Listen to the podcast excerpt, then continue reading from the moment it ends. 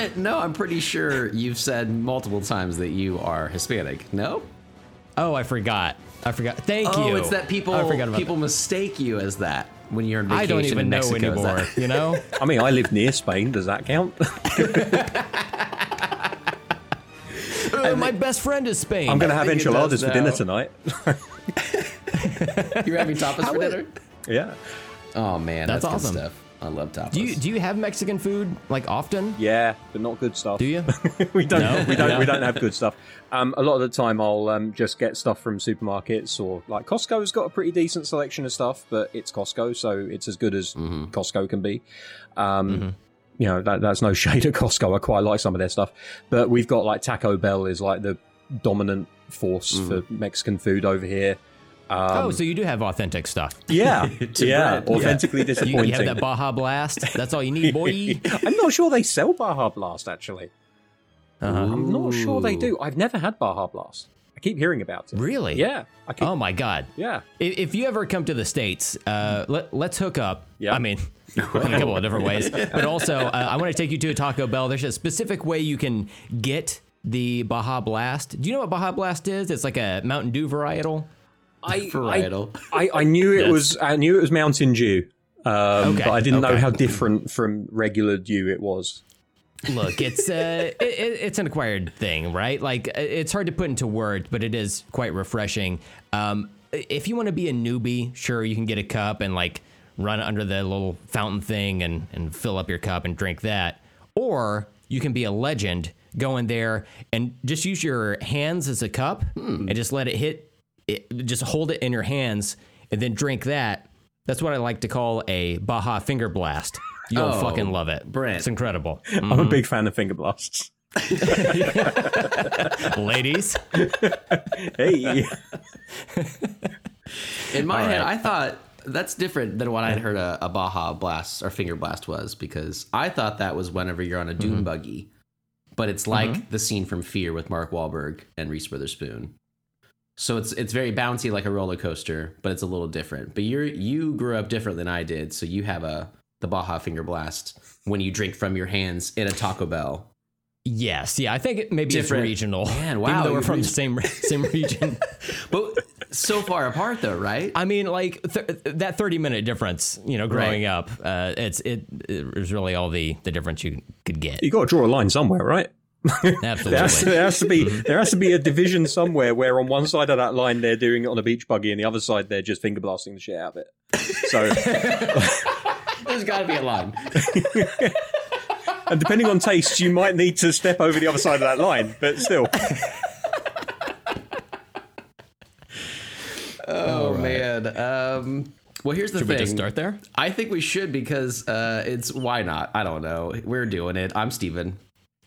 I'm Brent, and welcome to Let's Talk About Stuff. Today, uh, I'm just excited for a couple of different reasons. You know, I'm excited because we're going to get to watch a couple of movies and, and discuss those. Of course, those movies are Birdman, starring Michelle Keeson as Birdman. Jackson Nichols as the Jester, and directed by Tame Bourbon, who also directed his follow up movie, Birdman Re- Reruns. And um, that one stars Mitchell Frizzles as Cat Lady, Danny De Niro as the Pelican, Christopher Walker as More Cowbell, and of course, Paul Reubens as Pee Wee Condom Pot. Oh wow. Yeah, I'm very excited Those to are the discuss those actual with you. names of everybody involved. That's crazy. I mean, they were said on the air, so it has to be true. Do you know they But actually also- sell condom pots over here in IKEA? Okay, wait. you just throw your meatballs in there. Yeah.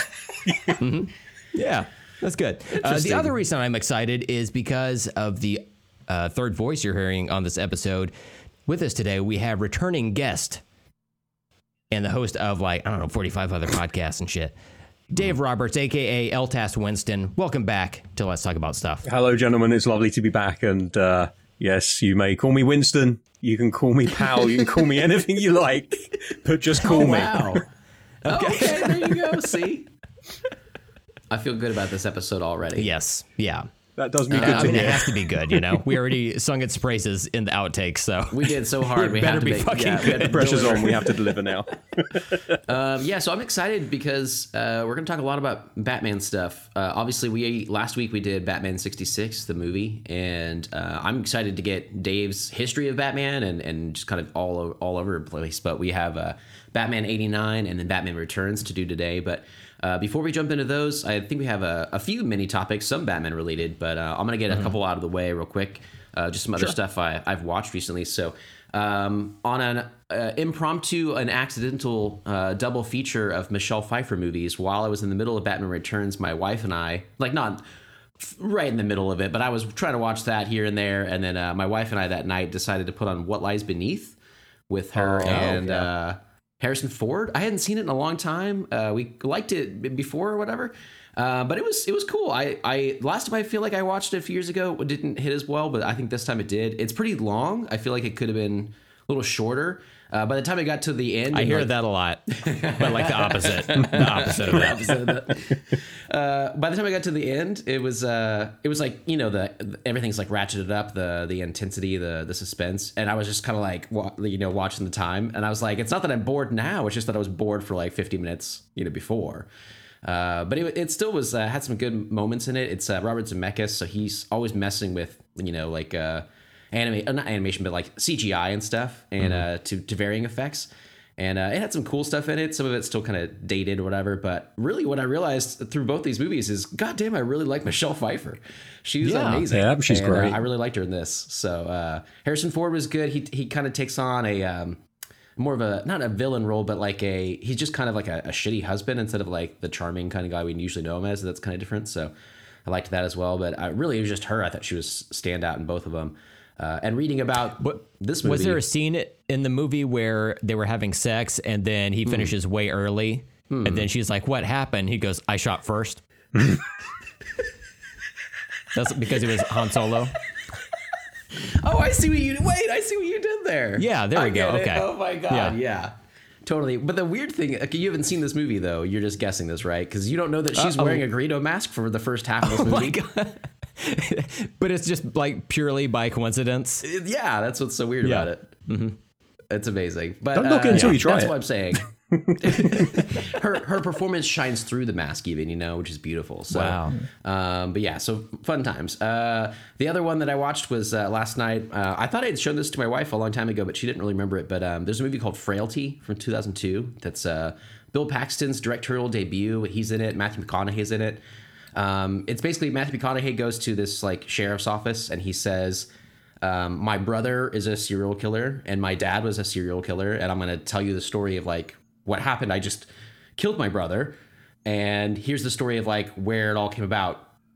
And it goes through this like twisty, turny thing, and uh, I just really like Bill Paxton, and um, it was his directorial debut, as I said. So seeing another work from him when he's an actor in it as well, which I think he's good, but uh, I think he does a good job of it. So Matthew McConaughey's good. Um, there's some other people that show up in there, but um, yeah, it's a cool like um, suspense movie from like the early 2000s, and, uh, and I think it mostly held, held up and stuff. I think my wife liked it.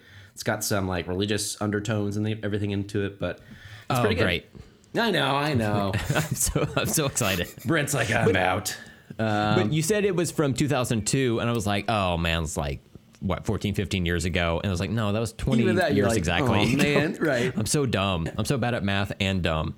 That's well, great. it just feels like it can't be that long ago because if Batman was only five years ago, it can't even be 2002 yet. So Absolutely.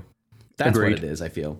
Yep. Yeah. Um, That's the very true, very true. Little thing I wanted to mention was that uh, I live in Houston, and the Houston Astros just won the baseball World Series. Uh, Britain, you were not invited. No, no one else in the world was also invited. Um, so we are world champions. Uh, congratulations. That's to cool. Us, We're, I we're, we're happy over here playing rounders. It's fine. There you go. See, you don't even care. I, I didn't even watch the game. I just feel like I had to mention it because I'm from here. right.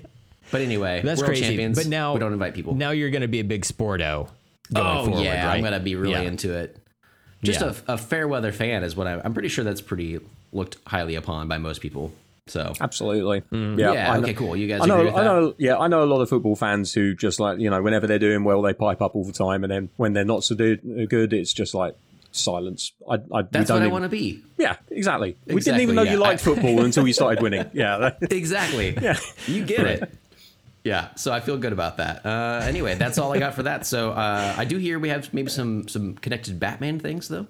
Yes, yeah, I want to jump in real quick and mention a couple of Batman things I watched since the last episode where we talked about Batman 66. I watched the two animated sequel movies, Ooh. essentially.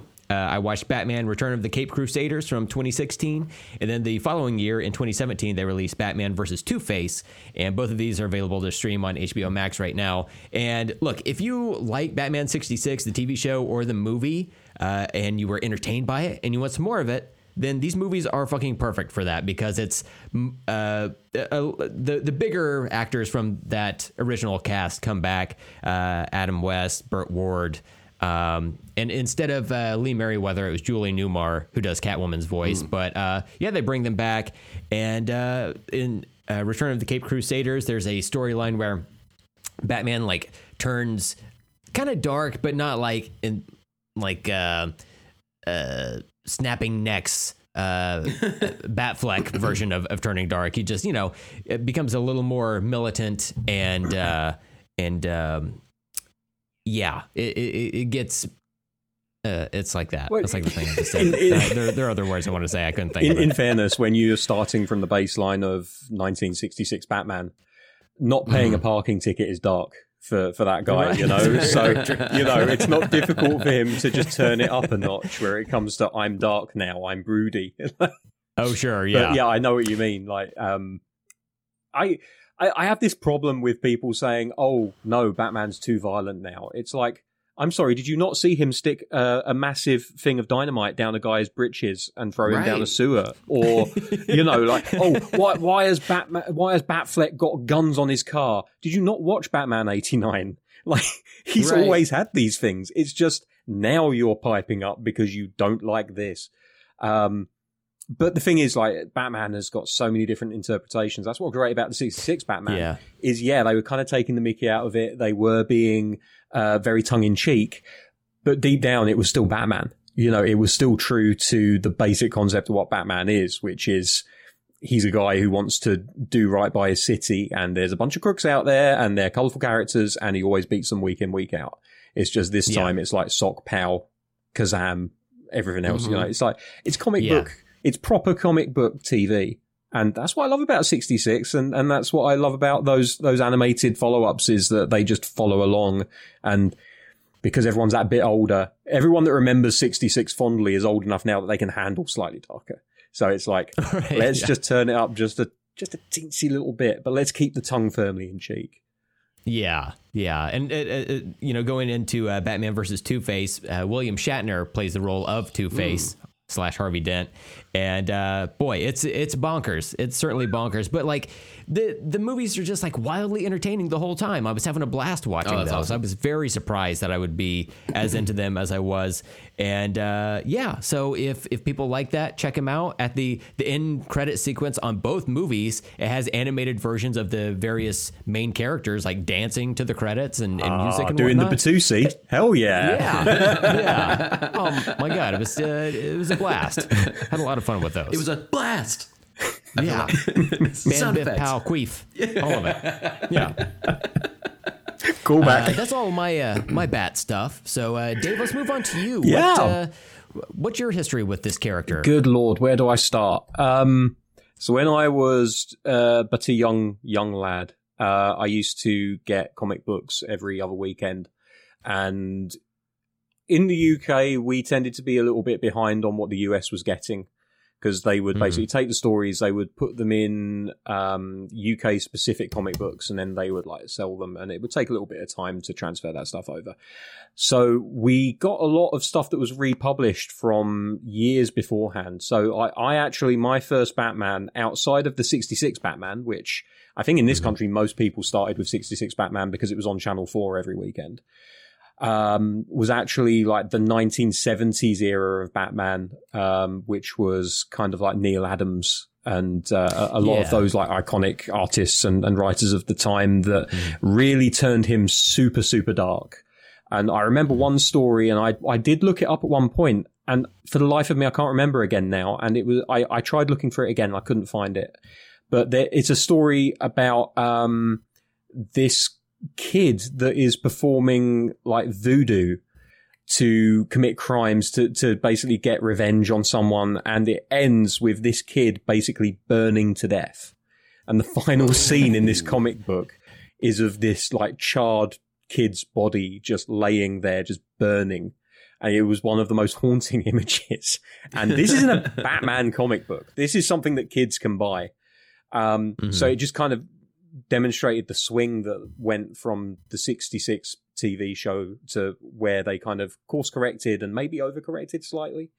Um, but that version of Batman, kind of like the grey and, and kind of mid tone blue outfit mm. of the 70s, is like that mm. iconic Batman for me. So I, I read a lot of those stories um, randomly. Then I got properly into it around about the time of the death of Superman, strangely, because I wasn't buying the comic. But in the UK, again, uh, because they reprint these things and they print them in, in kind of like different orders and, and together with other stories, we would get something called Batman and Superman, which was, oh, okay. uh, I think, a story from whatever the the publication, whether it was Action Comics or whether it was Superman that was running the death of Superman, we got uh, we got that, and then we got uh, something from either Detective Comics or from Batman. So you would always get a story from each. So I didn't really care about the death of Superman, but I ended up collecting almost all of those uh, original released UK comics. I've got them on the bookcase upstairs. I'm missing like two or three uh, issues from when I didn't pick them up, but I have all the Batmans from from that era as well. So that's kind of like your early 90s, I want to say. And that was when I was getting really into him. He was still fairly close to the 70s version at that point. Um, he did, hadn't really evolved visually that much and continued to stay that way until probably after Knightfall when the whole Bane broke his back and Azrael took over and they gave him the big mechanical suit and they were like, we need to modernize Batman and make him cool and vicious and nasty. And so they made him someone else. Uh, don't know why. Um, but yeah, so I, I kind of would kind of touch base with Batman every now and then after that point. They stopped publishing Batman and Superman combined at the end of Death of Superman for obvious reasons. It just became a Batman comic. I got a few of those, but never really kept in touch with the story. And I was always on the periphery of Batman. I never really kept up with the storylines or anything like that until Tom King started his run on Batman after they decided New 52 wasn't going anywhere and they went back to Rebirth. Mm. And right, Tom I've King, wondering about those. Yeah, yeah. Like mm. New Fifty Two was like it was a cool idea in theory, but it just sank with the fans because I think they knew it yeah. was like a temporary thing. Like you don't call it New Fifty Two a weekly series unless at the end of fifty two weeks you're going to do something, you know, different. So Rebirth happens, and Tom King took over as as the writer of Batman, and I just on a whim picked up the first collected volume of Tom King's Batman. And I think the first story was what hooked me back on it because it was essentially Batman can see that a uh, a jetliner is is going to crash into Gotham City, and he needs to stop it from happening. And so all he can do is use the Batjet to fly up, get on top of the jet, and then use batarangs and ropes to try and and uh, manually adjust the flaps on the plane so that hmm. it won't crash into the city. He's trying to basically do the whole New York crash landing thing into the water. And his monologue is going this entire time and he's saying, I'm going to die. Like, I'm not surviving hmm. this, but I need to save these people. I need to save Gotham. And it just struck me as like a really true story to the, what ultimately is the core of Batman is that yeah, he, he wants revenge for his family, but ultimately his quest is to keep the people of Gotham safe. And if that means giving up his life in order to do that, he will do that. And so this scene of of him going down on this jet and he thinks he's going to die. Hell yeah, dude! I know, yeah. yeah. like jet, jet fuel might not melt steel beams, but it can it can give you a raging boner. Um, Absolutely. so the, you know, this, this, image of him sacrificing his life while riding on the back of a, a jumbo jet. Quiet, Brent. He's bareback on this jet. Um, was just like it just hooked me. I, I, just thought, oh god, like this guy gets Batman in the way that I kind of get him. Like he he understands that ultimately this guy isn't in it for the thrill of it or for the glory. He's in it because he wants to help people and do the right thing. Um, and obviously he survives because it would be a very short uh, series if he killed Batman off in the first story. So uh, after that, mm-hmm. it just continued on and it gets into this story of him and Catwoman. Um, and there's, I, I made notes of a few standout stories that I want everybody to go and check out if they can, because genuinely, like, they are some of the funniest stories, but also they really get to the heart of the matter with, with, uh, Batman. There's, um, a two-parter called Super Friends Superman, part one and two. Um, basically, Batman is going to marry Catwoman. Spoilers. Um, mm. and Superman is like, why hasn't he told me? Why hasn't he asked me to come to the wedding? And uh, the whole thing is kind of like this back and forward between the fact that Batman thinks he's unworthy of Superman's friendship because Superman is this omnipotent god, and Superman thinks that he's unworthy of Batman's friendship because Batman doesn't have the powers that he has, but still does the same things that Superman does. Like he's just an ordinary man. Like how can I stack up against an ordinary man that fights gods? Um, and ultimately the big payoff is that Lois Lane and Catwoman kind of meet each other and they're just like, "Oh hi, you're great. Uh, we're friends now. you t- you two boys sort your shit out." Um, and uh, like that awesome. that continues on with Solitude, which is basically just a hen party at the Fortress of Solitude.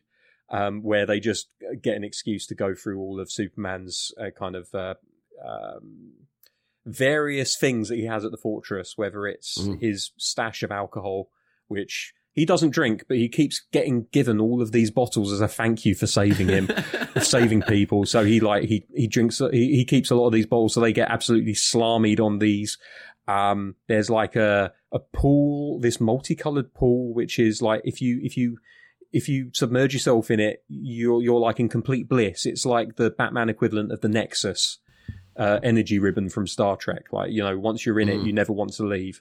Um, mm-hmm. And it's just, and, and, meanwhile, you're getting you're getting a page of their of, of, the girls, and then you go to the boys, and the boys are literally just having a chess match, and Batman can't enjoy himself, and Superman is just like. I don't know, just completely blind to the fact that Batman is is uh, just off with the fairies somewhere, thinking about something else. Um, but all the time, even though he's really distracted, Batman is absolutely obliterating Superman at chess. It's like every single move that Superman makes, it's just check, check, check, and then right. eventually just beats That's him. That's I play chess. Yeah, absolutely. that always I, gets the check against me. Yeah, we have so much in common. Um, so yeah, it's just that there's, uh, and then um, the the one which is the most heartrending is some of these days, which um, actually zooms into the examining examines all of the prior stories, the key stories that Batman and Catwoman have had together. And it even takes into account the fact that there have been multiple different origins of their relationship. So he always says, we met on a boat, and she always says, we met on the street. Because I think it's a. Was it.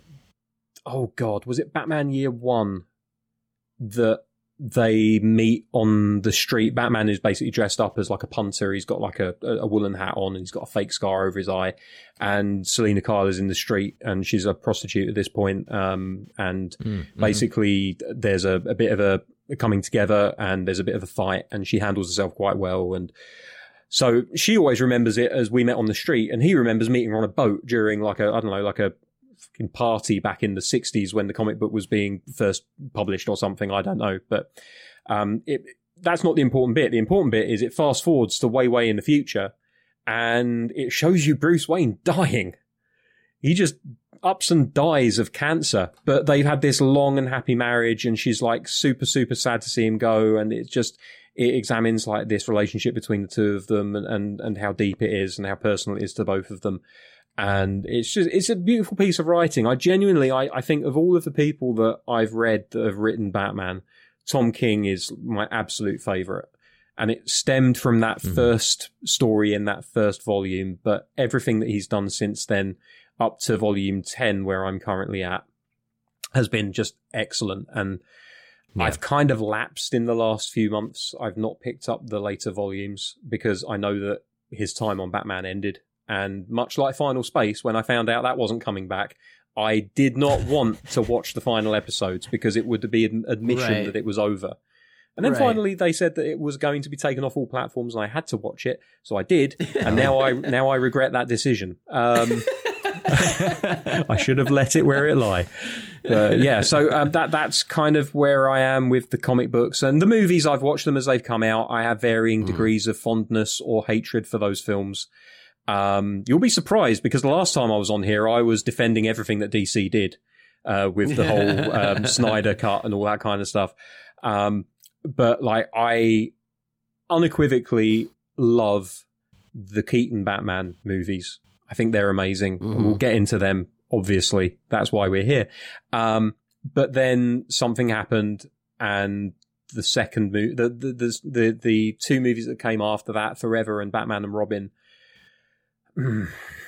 Look, I, I don't, I don't mind homoeroticism, but giving Batman nipples is just a terrible fucking That's idea Cross the line. it crossed the line terribly, and all of the neon and there was a balance that the first two movies struck with this kind of Germanic um, architecture, where they Mhm. had these big statues, especially in the second one, where uh, they basically went just completely over the top for it, and you got these big, big structures. They almost look like Soviet kind of uh, I was to say some of them statues. do, yeah. Yeah. And I love that aesthetic. But then you take it to the extreme and you have entire buildings that are just giant statues and you have a car that's driving up the statue for no reason other than Right. it looks cool. And I'm just like, this doesn't make any sense. And then you've got credit card adverts in the middle of your movie. And I like Chris O'Donnell, but seriously, like, why, why him? Why him? just, I know it. yeah, and then Batman Begins just kind of reset everything, and since then I've pretty much enjoyed everything Batman related that's been on the Right on. big screen, small screen. Um, Batwoman I never really got into, but there were issues with being able to watch it over here because they didn't show it in concordance with the rest of the CW network stuff. So Hmm. I didn't really watch that, but what I did see of it, I didn't mind it. Um, but yeah, that's that's the long way of saying it. No, it was great. It was great. yeah. Uh, uh, a couple of things I want to to mention. So, uh, going back to Batman '66, and especially those animated movies, there are jokes in there about Bruce Wayne and Dick Grayson being like, it's like an unspoken thing that they were like fucking or whatever, you know? Yep. But that's something that's so far in my rear view that I totally forgot about it. And I think that's something that the Nolan movies kind of reset. Um, because there for a long time before that, Batman was a joke. It's like, oh, he's just fucks Robin or whatever. But they reestablished him as a more serious, grounded character in the mainstream public consciousness to where you barely even acknowledge Robin existed, you know, for the most part. Uh, another important thing of note is, uh, you know, going back to that that issue you discussed where Batman and uh, Superman meet up, and then Lois and Catwoman get along famously. Uh, a lot of people wonder why Superman would pick Lois Lane. You know, she's just another regular human or whatever. And you know he's into her mind. He he, he works with her. They, they just have a, a special bond. But also, I think it's important to point out from that same issue um, when uh, Catwoman and Lois Lane are essentially changing clothing. Um, there's a a particular panel that has stuck in my mind ever since I saw it, which is this one, and we'll put this on our social media accounts. This is a picture of yeah. Lois Lane, Oh, changing? and uh, That's why It, it turns out. Uh, Superman uh, got a sickness for the thickness because uh, Lois is caked up. You Got know? it, got she's got it. she's got a nice toilet on her, so that's that's honestly all I need. Also, don't un- that, that explains Don't everything. underestimate the fact that he's a massive Boy Scout, and he was once told by Perry White that he should stay in his lane. At which point, it was basically just set. Yeah. You know, like Yeah, and anyone that doesn't, I, I know that Stephen is uh, either not impressed by that joke or doesn't quite understand it. well, it's the fact that a lawnmower just started up right outside her window, and I was Oh, like, God damn it. lawnmowers. Fucking lawnmowers. Let the grass grow, for Christ's sake. yeah. So yeah, I sure. apologize. No, I No. Uh, I kind of missed that. Is my is my It's all problem. right. It was a silly stay in your stay in your lane joke. It's fine. Because It of was worth it. because of Lois though. Yeah. And he's in mm-hmm. that thickness, and we know where the lane Yeah. is because I saw it on that. It's that in That's that right. took us. Mm-hmm. Got it. Yeah, I'm with it. I'm sorry. I'm still, I'm, you know, like as a podcaster, you're just like always like worried about your own shit. And you're like, I hope this is like recorded. Like we, Brent and I've had times where we're like, oh, that did not record on my end at the end. You're like, you're just so Mm-hmm. worried about it. And then I heard this kick up, and I was like, well, maybe it's going to be in passing. No, he's just rolling right outside, and I, I uh, hope it doesn't pick up. Is he so rolling or is he just standing there staring at you through the window? But He's just like lawnmower revving, just like staring me down. Fucking He's like, "You lawnmower record- I see your microphone. We, yeah, we found your kite, man. There we go. yeah. Hell yeah. Hell yeah. I'm glad. So I wanted to say that I'm glad for those recommendations, Dave, because I've been trying to read some more uh, Batman comics. I've not read a lot. Brent and I were talking about how he had recommended a few, and I know I, I had read them like a few years ago, but I don't remember them a lot. Like uh, Year One, and then The Long Halloween. I feel like I might have finally read, but um, I I forgot about it until you guys were mentioning it. That I did read a few lately because I wanted to get a little bit of the like original history of Batman. So I did read uh, Detective Comics number twenty seven, the first the Oh. first showing of Batman, um, just to see what it was like. And my my first takeaway is. God damn, their pictures are so small, and their Yeah. writing is there's so much writing. Um, Yeah. It's so different from like modern comics. Like I'm still such a new, I feel like such a noob to comic books, and I was like, man, I didn't really realize it was this way. Um, but there's so much explanation with that. And I'm like, you're a visual medium. Uh, it's wild how it's changed over time. So I- that was cool though. It's it's kind of painful sometimes to read those older comics, and and um, this isn't just DC. This is Marvel as well. Like I've got a Right. compendium of like classic Spider-Man stories, so obviously they've got the original one in there, and it's just like everything is explained within an inch of its life, even down to the comic book cover where it's like Spider-Man with the guy under his arm. I've I've got a, a Uh-huh, canvas right. of it in my room, and he's swinging, and he says, "People may mock the mild-mannered Peter Parker." But they will marvel at the amazing Spider-Man, and it's like, okay, so you didn't even trust us to find out who he was inside the pages of your Right. comic. You wanted to put that Yeah. on the front of your book. What are you doing? but that's just how it was back in the day, you know. It's it's charming in a It's way. It's kind of quaint. Yeah, it is. exactly. It's like it, it is charming. It's it's like sometimes um, I don't know. When it's like when I watch Psycho, like I love Psycho, but I'm not scared of Psycho. I, I recognize it for what it did, and it's of its era, and I like it for that reason. Halloween's a little bit of that same way too. Um, and this is kind of too. It's like it's kind of quaint for its era, and it's nice. Um, I also think I started Batman number one from 19, 1940, I guess is when that one started. A few years after the the detective comics just to see like how that went i was trying to go online to find um, like major points characters that were introduced or whatever but i was surprised that in the first issue of uh, that batman shows up in detective comics like commissioner gordon is right there with him uh, i was surprised that was the character that was already introduced um, and like I just not knowing a whole lot about the history of of that character or whatever. But um, it's been fun to kind of uh, find more of these. Brent has given me some more recommendations. I'll take yours into account as well, Dave, because especially with the new stuff, I didn't know where to go or where to start. You know what what I would like. Um, but I like the the movies so much. I figured I would like some of these comics. You know, The, the, so the great thing about them having so many false starts with New Fifty Two, Rebirth, things like that, is Mm. that they've got a lot of natural jumping on points at this at this time. There you go. Um, yeah, And I say at this time, it's been a few years now, but even so, like if you just have one character that you want to focus on, Batman or Flash or you know Wonder Woman. Uh, I mean, there's Right. a, there's a brilliant Wonder Woman that was doing the rounds not too long ago. I can't remember who the author was, but they were doing some really good stuff with her.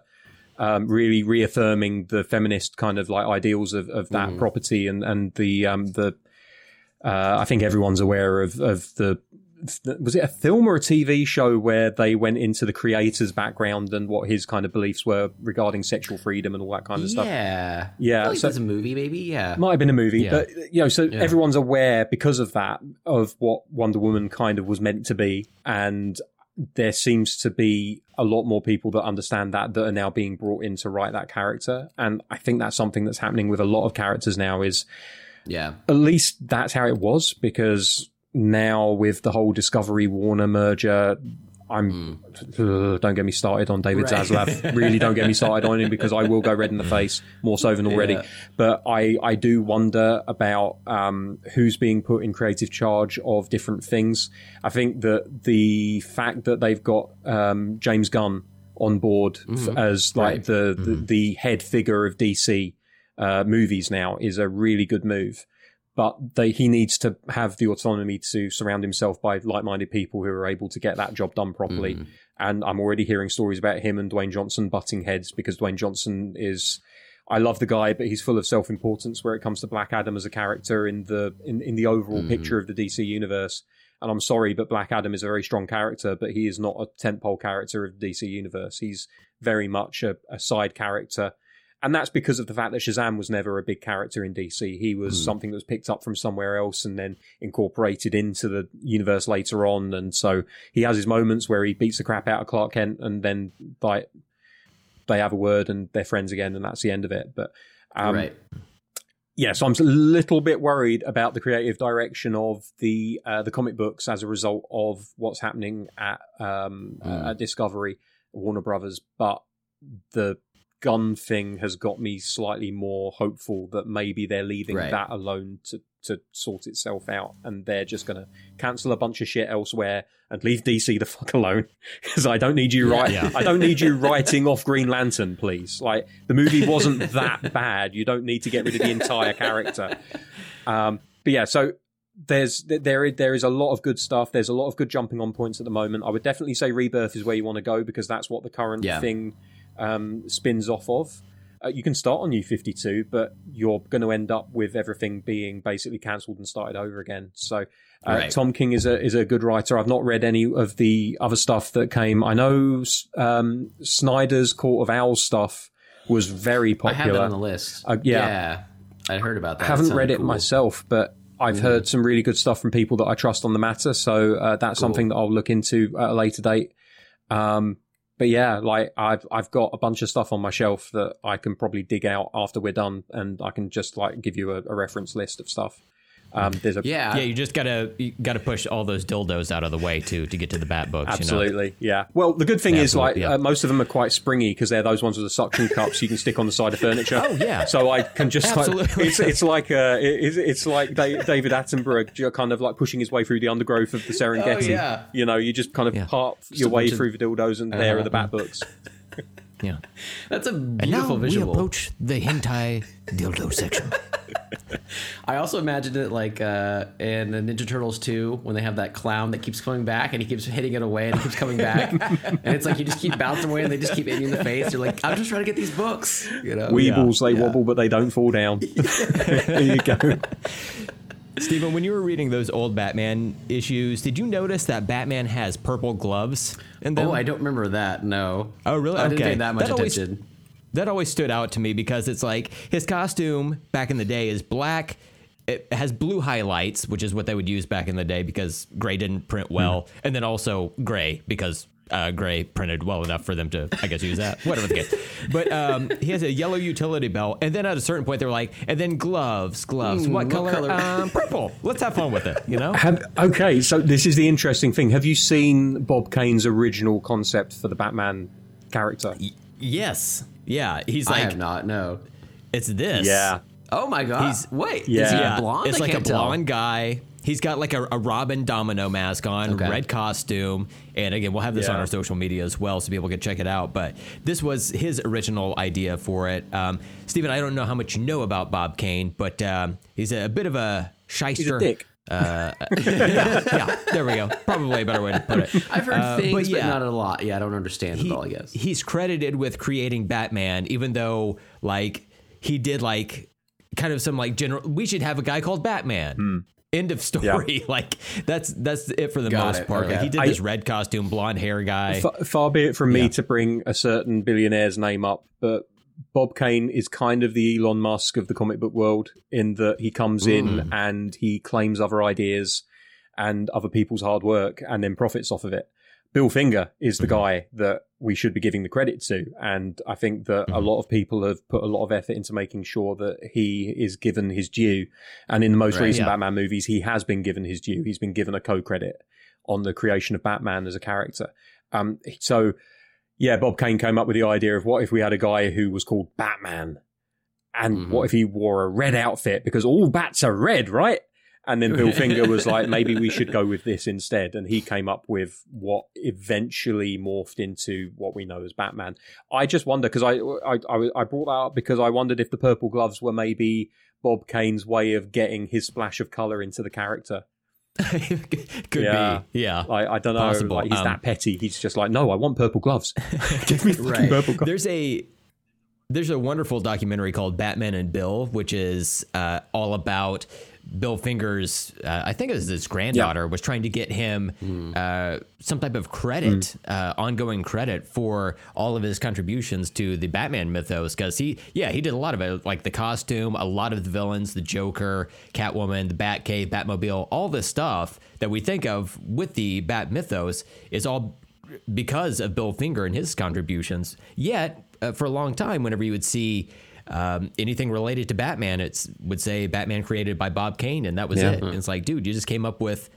uh, You verbally said Batman aloud, and that was more or less your contribution. you Yeah, know? yeah. But But so did Bill Finger work for Bob Kane?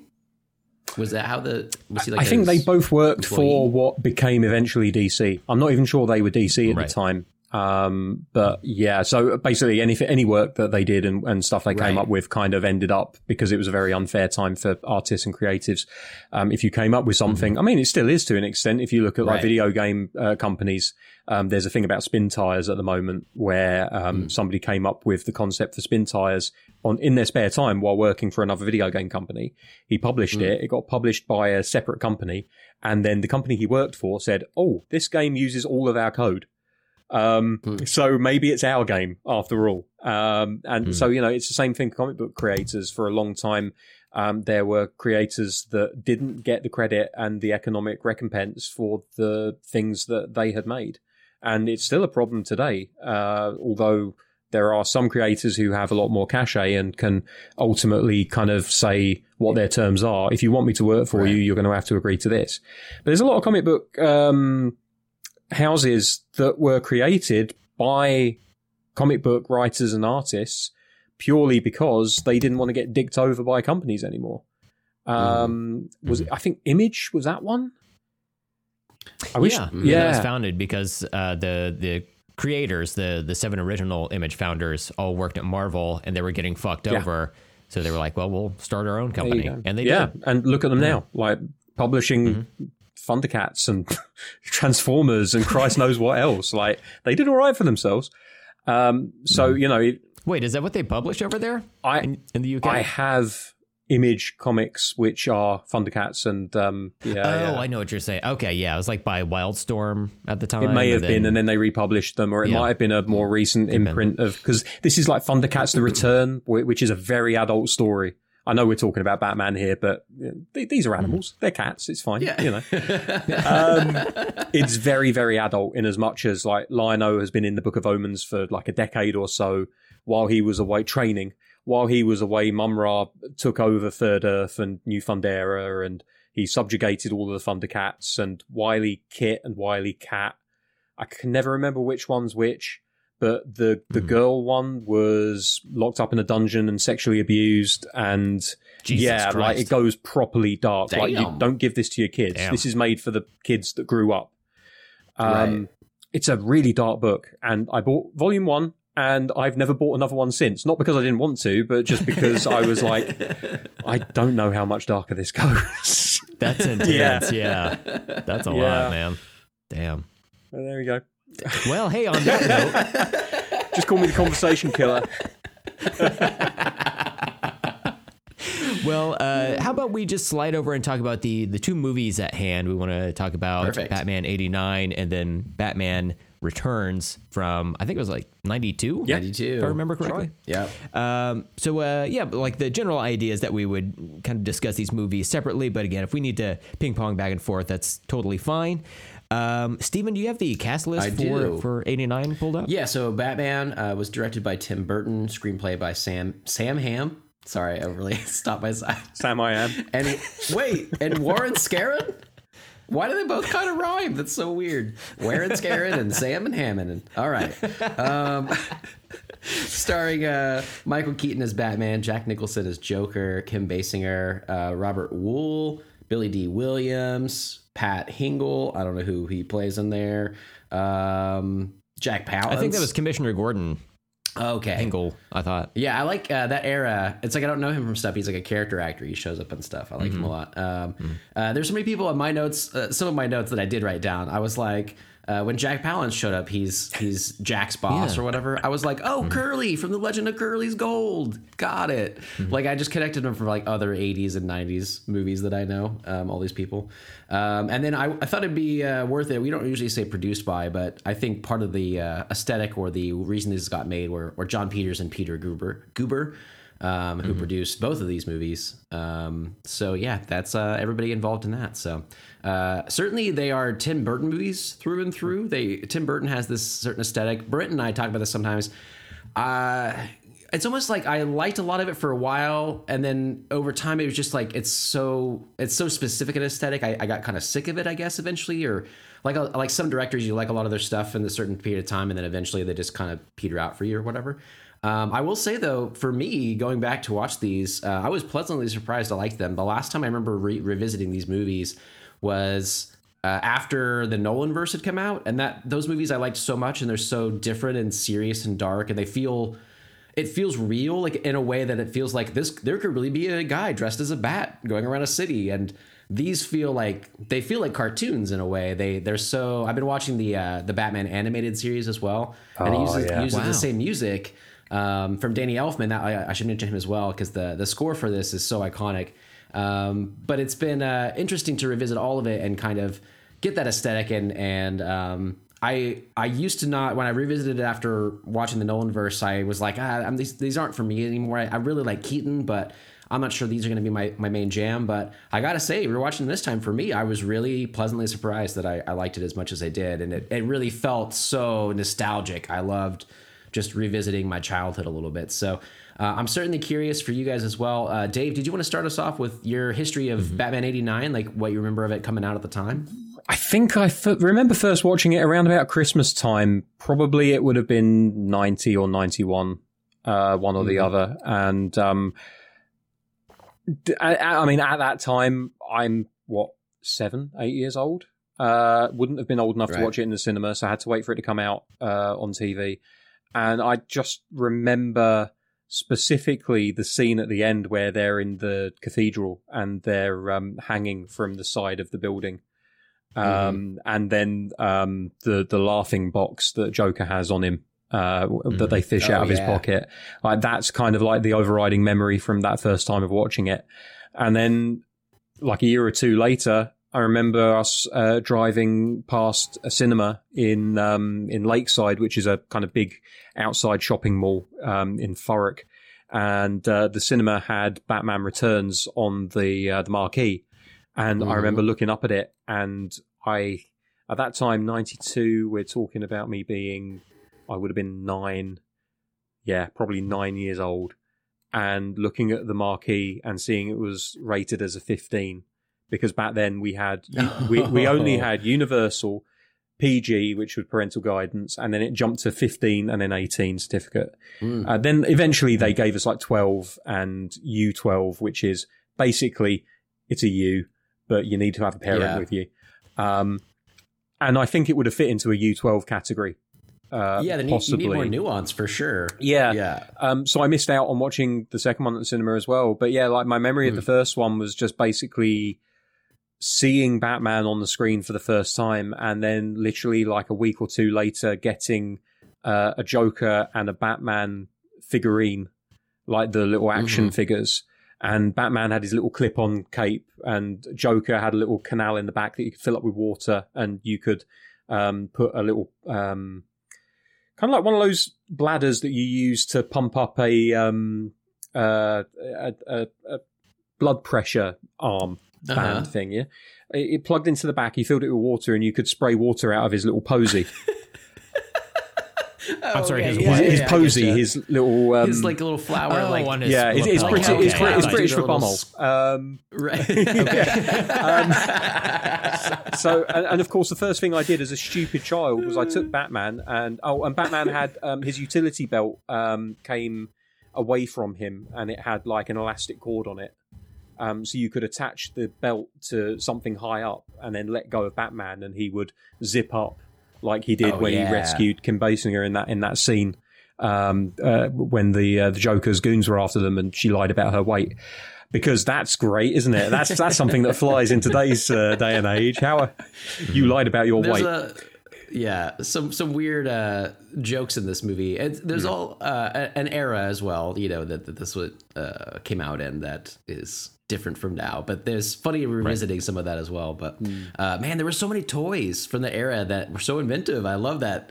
There's so much involved in this this one, you know. But um, I can't remember specific ones that I had. I remember more of like the commercials for so many that had so many different Batman action figures with more accessories.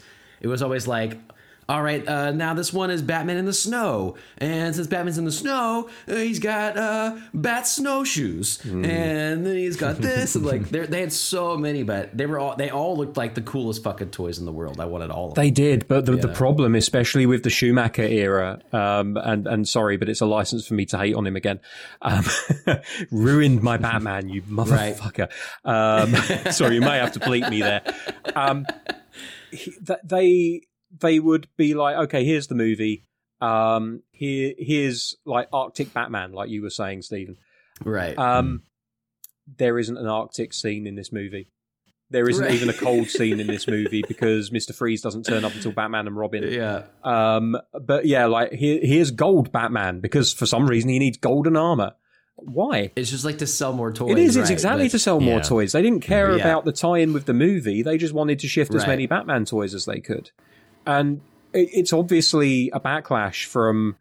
I think was it Batman Returns where McDonald's had uh, a deal with them for Happy Meals, and the movie was so dark that they couldn't shift Happy Meals because parents didn't want their kids to have Joker, uh, not Joker. They didn't want uh, their kids to have like penguin figures because he was just this hideous thing or something. I can't remember the exact details, that's but there was definitely a lot of drama over a McDonald's tie-in that didn't end up happening, and I think McDonald's got their money back um, because the Oh, movie weird, went yeah. too hard. Basically, someone said to It- Tim Burton, Returns does. Yeah, it does, Yeah, and- it it does go hard. Did either of you see the um, the special features uh, that were attached to this movie on the Blu-ray? They have Shadow No. of the Bat, which is like a um, uh, in about 2005, I think it was. They went and interviewed everyone that was around uh, about their involvement in the movie, and Tim Burton said, um, "I just come off of Edward Scissorhands. I wasn't sure if I wanted to do another Batman movie."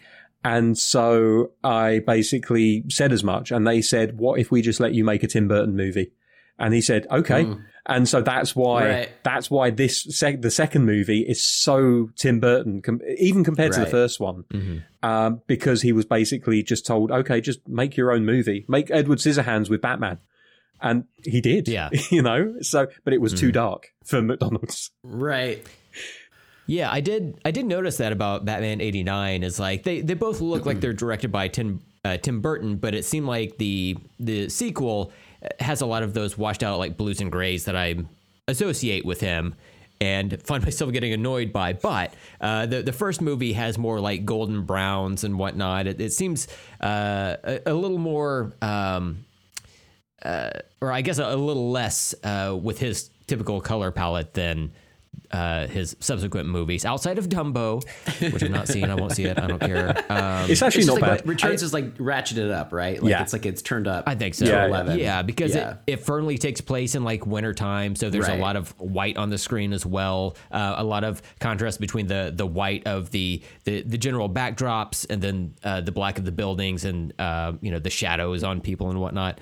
Um, I one thing that we don't get a lot of anymore, but used to be a staple of superhero movies, is starting your movie by traveling through the logo of the, Oh, the character or whatever. You know, like I remember that in the Spider-Man movies and that like uh, Nick Cage Ghost Rider movie, and then we got it here in Batman '89 as well. I was like, oh shit, I remember this. Like you have the the score play, and you just like have everyone's name show up uh, on screen It's just before fun, starting right? everything. You just go with and it. it's a miniature. It is, right? yeah. Like it's it's Yeah. actually a practical bat symbol that was built big enough that a camera could travel through, because Oh, they okay. they That's have awesome. they have so many um, practical effects in this movie, and they're all um, like miniatures and like three quarter Yeah. scale or whatever, and, and it carries over to the second movie as well. But the first movie especially, um, if they couldn't do something in camera, it would be the hokiest animation you've ever seen. So like that first image of Batman looking out over the city with his shadow trailing Yes. behind him. Right. The the top down. Oh, so yeah. bad, Yeah. but so good, so good. Yeah. You know, But it's it feels right. It does. I, I- you can tell it's It does. it's not. It's like animated. You can tell it's not real. But it just it's just like, oh yeah, this is fucking Batman though. You know. I was so baffled by that. I went back and watched it two more times immediately after I saw it upon this rewatch. I was like, wow, what an odd choice. Like they didn't just like park a camera high up above something and have like a green screen and do some compositing. They were like, no, let's just hand animate this. Yeah. And make it work, but like okay, whatever. I kind of went with it. Same same thing with the miniatures. You know, it, I could tell they were miniatures, but that's just how you made movies back in the day. I didn't I didn't. and the there's a charm to it as well because if they tried to do that through CG at the time, it would have looked absolute arse. Like it absolutely Yeah. would. There's no way with the budget that they would have had for Batman, um, because th- this movie, this first movie, went through a long and arduous development cycle where nobody wanted it, and then everybody did want it, but they didn't want to pay for it. And then they got Tim Burton on board, and then he wasn't sure if he wanted to do it because they were talking about d- changing things. And then they said, "Okay, go ahead and do this version and that version." And oh god, special special uh, special uh, edition uh, Blu-rays are wonderful for all that information. But um, it there are composite scenes in that movie as well. So they weren't like they used every single trick under the sun. There's composite in Mhm. there. Mhm. There's uh, you know, th- there's um, just regular arse like animation, as bad as it looks at times.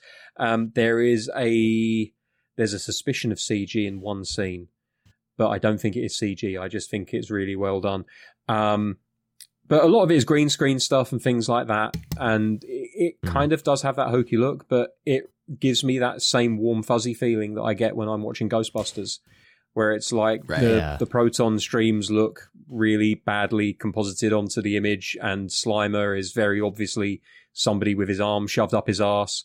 Um, and, and then added on in, in, in He post. it. He does like it. Look at that smile on his face. Mhm. Um, That's right. Yeah. they don't call him Slimer for, for no good reason. Um, Self lubricating. um, I'm never coming back, am I?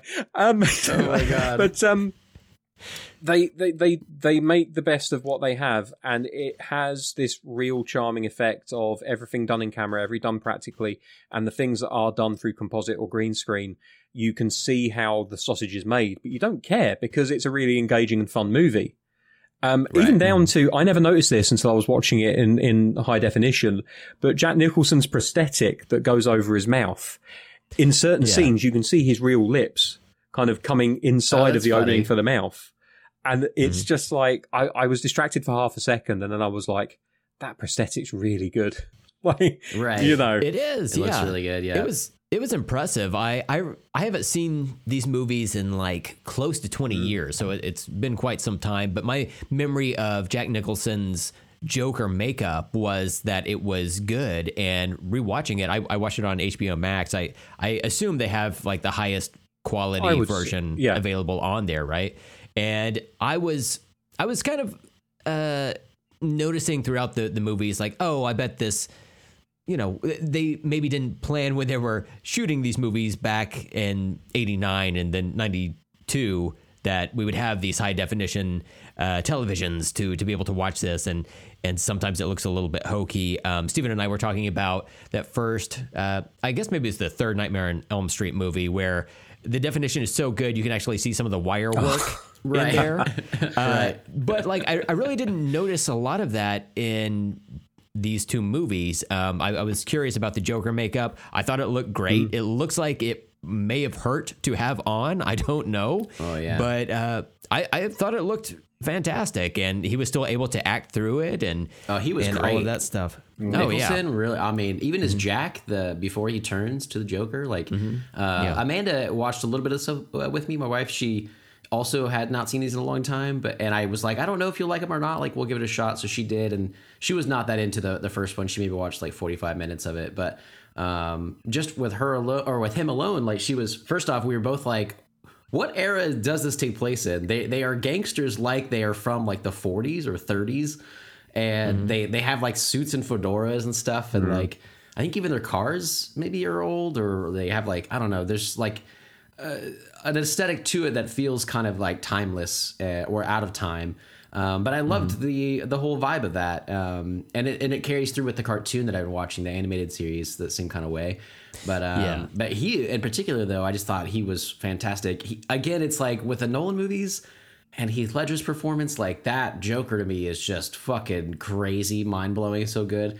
And Nicholson's is so different, and that's kind of why I like. I think Dave, you kind of mentioned this earlier. Like, there's so many incarnations of Batman. It's kind of fun. You get to pick your flavor uh, wherever you want to go, and like you can like it for different reasons. But um, yeah, I thought he was he was really stellar. I thought Keaton was stellar as Batman, and I thought Nicholson really was uh, a stellar first choice for a villain in this movie. So Uh, Do you remember hearing about the the controversy when Michael Keaton was picked Mr. to, Mom, to play yeah. Batman? yeah, yeah. People were like That's pissed off about it, but like we didn't have social media or the internet at that time, so it's not like people didn't really hear, hear about it. And you know, I was a child when these movies came out, so I.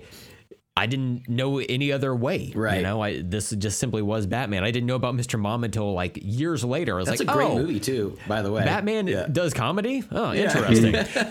What there's, there's a twist. lot of um, stuff on on the the making of. Uh, there's a lot of stuff about like the New York Times and the Financial Times and all these kind of newspapers about how they were reporting on his casting, and, and they were really shit talking it at the time. They were saying like, "This, why would you cast this guy? He's comedy. He he can't do a serious performance. This is going to ruin the movie."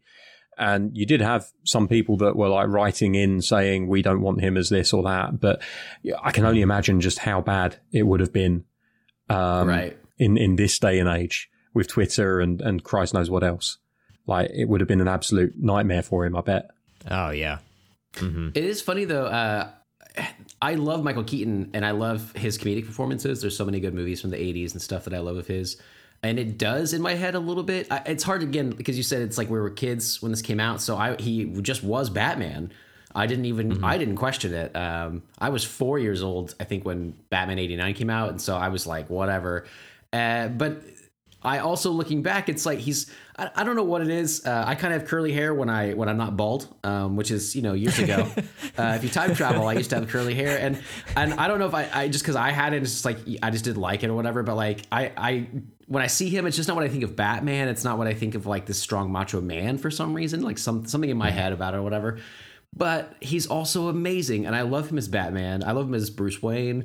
Um, I'm, I'm excited for his return, even though there's so much controversy about the new Flash movie. But his his Well, you said that you've back- you've pre pre bought a theater's worth of tickets right, for that Flash movie. but it was before the controversy. uh huh. I didn't realize. I didn't know better. Okay. I'm gonna have to have you check the date on the receipts. Oh God! Don't check the date. Um. I just bought it yesterday. No. but it's like I'm excited for him to come back for that, you know. But I ha- uh, I have varying versions of my favorite Batman or or Bruce Wayne uh, among the different people. But um, at the end of the day, though, I, I can kind of understand the controversy with him. But at the same time, I get like why he's great. Much like I understood the controversy of Batfleck, but I for all the like movies might have issues, but I think overall, like I like Bat, I like Affleck as Batman, like that works for me. Um, Keaton's kind of the same way for me, I guess. Yeah, the, the problem with Keaton was that, like, he's like you say, he's not a physically imposing presence, right? So it was always going to be difficult for him to match up to this idea of a Batman who can get someone by the collar and lift them bodily off the ground. Um, totally. but when he's in that costume, there's just something about his presence that just convinces you otherwise. That you just you just kind of accept it. You fall into it. You're just like, I'm having a good time. I don't care if he's Michael Keaton inside that outfit because all I can Right. see is a chin and some eyes. And goddamn, he's got the eyes for it. He's absolutely got Yeah. the eyes Oh, for it. yeah. There are moments in that movie Dreamy. uh, very dreamy, but there- there are moments in that movie. Tim Burton knows exactly what he's doing, and this doesn't make any sense in real life when you do this. But like he's he's in the outfit and he gets up and he looks up dramatically, and then he just pauses for a second, and you're like, "What are you looking at? What are you looking at?" But it makes But sense. damn, it looks cool. Oh god, yeah. yeah, For the Instagram generation, this of, uh, works. Yeah, right. uh, Tim Burton does a lot of um, eye lighting work as well. I noticed that he does a lot of shots where they're mostly in shadow. And The the women too in this I would notice with Catwoman or um, even Kim Basinger in the first movie and stuff that it would it's just like this bl- this light right across the eyes that just highlights everything. It just it's very uh, comic booky in a great way. Um, Yeah. he has like an aesthetic that feels kind of old Hollywood. Um, you know, like like these old gangsters and stuff. He's he's melding these genres and and dates and stuff together. And uh, for the most part, I think it works. Yeah. I I was uh, impressed with his Bruce Wayne. Again, I haven't seen these movies in 20 years, so I my memory of it was that he was I don't know, I guess it's just been uh, 10 plus years of being beaten over the head with Batman is great at everything to where his Batman is like very humble. Like his Bruce Wayne is uh, mostly humble as well. And uh, a, a lot of people in this world don't really even know who Bruce Wayne is. Yeah, So when they show up to his mansion, they're like, "What this fellow look like?" You know, Right. I, I he, we're not friends on the gram. You know, I don't, I can't, can't remember what he looks like. So, um, and then he's kind of not great at being Batman yet. You know, like I really wish that we got a third movie in this trilogy. Me too. Just to see where that would go, to see if he would like level up his like uh batmaniness um this is not quite a year one story but this does seem early on in his career to where he's still like fucks up from time to time. Um i started reading the the batman 89 comic and in that first issue toward the end of it he like he fucks up big. Uh n- not really spoiling anything but like i i just like that aspect of batman is just human. He is flawed and working within those parameters instead of making him a godlike character because that's how people see him, even though that's not actually true, you know? I mean, I'm, I I fall into the Morrison perspective, which is that like with with with the right amount of foresight, then he could prepare himself for most occasions. But I do also think that it's been overplayed. Stephen, he's lost his mind. Cut his cut his mic. Go ahead and cut his mic. I, I do I do also think it's been overplayed to the point that it's become meme worthy. Um, and I, I actually saw a, uh, a panel from a comic yesterday. It was Batman and Wonder Woman, and he was on Themyscira, and she's got her boot on top of his head, crushing him into the ground. And the person that had posted this uh, this particular line um, basically said Batman without the prep time. And it was just like, dude, it was basically just him saying, I surrender, you know, I, I, I give up because Yeah. you're like a god level powered person. And it, it's absolutely right. Like in, in a world full of um, god level powered heroes and villains, it's mm-hmm. kind of folly to expect him to be able to outdo all of them. But also, we're, we, we grew up with the idea of Batman as being the world's greatest detective. And so if Sherlock Holmes can tell why you're visiting him by looking at the dirt under your fingernails, and then it's kind of believable that Batman can, to an extent, and I emphasize the the phrase extent, or the word even extent, um, foresee certain situations and he can plan for those situations. So there are things like he has there there are episodes of Justice League where Batman takes the entire league down for one reason or another. And like the reason for that is that he's planned in advance for the day when he can't trust them anymore and he has to take them down. So he has kryptonite in reserve. Um, he knows that the Green Lantern's historical uh, weakness has always been the color gold or yellow or whatever. Um, I don't know where that stands now after the whole um, spectrum of lanterns was was brought into the universe. Um, you know, so there he knows what everybody's weaknesses are. He knows how to deal with them, but he shouldn't be prepared for absolutely everything because that makes it fucking boring. And that's getting back to it. That's what I like about Tom King's version of Batman is that he can deal with a lot of things just offhand because he knows how to deal with it because he's prepared for it. But then things blindside him from time to time and he's not ready for them. And that's where his challenge comes. And I just think that's the way to go with him is to say, I actually, they, they dealt with it really well in Dark Knight. Mm, Yeah, the Dark Knight, uh, the, the second Nolan movie. Um, where was it? Was that Rises or was that just Dark Knight? I can't remember now. Uh, just Dark Knight. It Knight. was Dark Knight. one. Okay, yeah. The naming Yeah. conventions get me confused with that. They should have called Uh, yeah, the third the one third one something just- different. Yeah. Um, they just add the word rises. yeah. So like he he does some detective work. He find he goes into this apartment. He digs a bullet out the wall or something like that, and he's he, he retraces a bunch of steps and he figures stuff out. Um, the Batman that came out uh, earlier this year or late last year, the the Robert Pattinson one. Oh, Um, right. Mhm. he strikes me as being a much more kind of like cerebral detective like Batman. But he- Mhm. both of those characters were still waylaid by something that they weren't expecting. Because you can't, it, it would be superhuman of you to be able to plan for every eventuality. That's something not even Superman could do. And if you watch All Star Superman, he's like a genius level intellect. And if you read Tom King's Batman, he's a guy that can't even beat Batman at chess. So, like, he varies from place to place as well. Well, to be fair to Clark, I mean, in the back of his brain at all times, he's just thinking about that ass, man. Like, Oh, yeah. he's, you know, what I'm Especially saying? when she's Yeah. dressed up as He's like, Catwoman. I damn." bet he was very confused that night. let me let, let me uh, let me lose this game real quick. Yeah, you know, absolutely. yeah. Wait, were they swinging that night? Were the women changing clothes? No, they all were. switching They, partners. they went to a, a theme park that had a strict no admittance to anyone not wearing a superhero outfit um, policy. So Batman dressed as Superman, Superman as Batman, Lois Lane dressed as Catwoman, and Catwoman threatened the guard with embowelment, if disembowelment, or was did she just bribe Uh-huh. him? I think it was violence. I think I think she threatened Like, violence. or was it? or it may have been mine. I don't But know. she, maybe she found a way to get in just wearing Lois Lane's outfit. So, you know, because Uh-huh. Catwoman be Catwoman. Um, right. Exactly. You don't fuck with her, man. you do not fuck with her. Yeah, that's No. amazing. Um, I wanted to uh, mention a, a few. I, I know we had a few notes. We all kind of mentioned that there was so much to talk about that we didn't write down a ton or whatever. But uh, I don't think I mentioned his name, and I wanted to to specifically call out this Alfred. And uh, there's so many different Mm-hmm. versions of Alfred, and there's that new Pennywise show. I think is what it's called. Pennywise. Yeah, that's the clown, right? No, Uh, Is that, Pennyworth. his name? Is that what it's Uh, called? Pennyworth, Pennyworth, yeah. I was like Pennywise. Yeah. That doesn't sound right. No, and it's like it even says like the origin. That would of, be funny if like that's how he found himself into the U.S. He like smuggled himself. And he's Same like, guy. Crawled through the sewers. Same guy. Wow, didn't know it.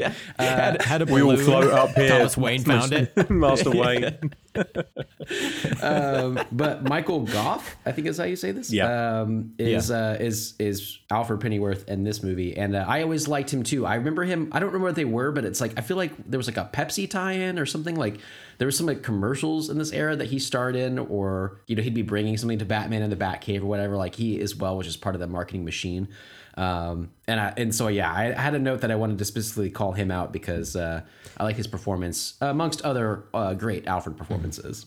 Oh my God, the, their relationship as Bruce Wayne and Alfred was spectacular. Like if you can nail a Bruce and Alfred relationship in any medium, I think you're you're you've got it solid footing for whatever story you're trying to tell because that relationship is so wildly important. You know, it's it's not quite father and son, but it might as well be. You know, Yeah, there are some versions of Batman where uh, Alfred is is essentially his father, and he does treat him as such. Um, and it's only right because in every version of the story, Alfred is the one father figure that uh, that Bruce has had growing up, um, and he's such a important figure in his life that it's only right that he be treated that way. And I I love Gough's performance and the fact that he was like the one constant in all of the Batman movies uh, all the way through until they rebooted it. I think that says a lot about him as an actor and as a performer. the the actor who played Commissioner Gordon was in all four movies as Oh, well. God, yeah, okay, yeah, Hmm. Because I hate those Schumacher movies, so I only remembered Gough. Don't know if I mentioned that. You know the, Uh, yeah, No, a little no, bit. this is news. I'll write that down. Um, you know those Shoemaker movies? Upon watching Batman 66 into Batman 89 and then Returns, it seems like the shoe is it Schumacher? I've always said Schumacher, Schumacher, yeah. Schumacher. yeah. Okay. The the Schumacher movies seem like they fit in between those two. Like they ride they're like a, a transitional point, even though they take place later, I guess, in the, the timeline or whatever. Right. Honestly, they might as well be like totally unrelated or whatever. But they're they're very corny. They're very colorful. You know, there's at one point Batman has a credit card that says Batman on it. Uh, yeah, you know. Wow, you, I don't know Dave- if people can hear Dave that the eye audibly- roll, right? Yeah, that Dave just gave, but damn, felt around the world, man. don't give yourself vertigo. Shit. I'm excited to watch those. We're not we're not covering them on the show, but I'm definitely gonna hit them up as we. Uh, I. Okay. I've been waiting to watch those again, at least just to see them because I watched them when they came out, right?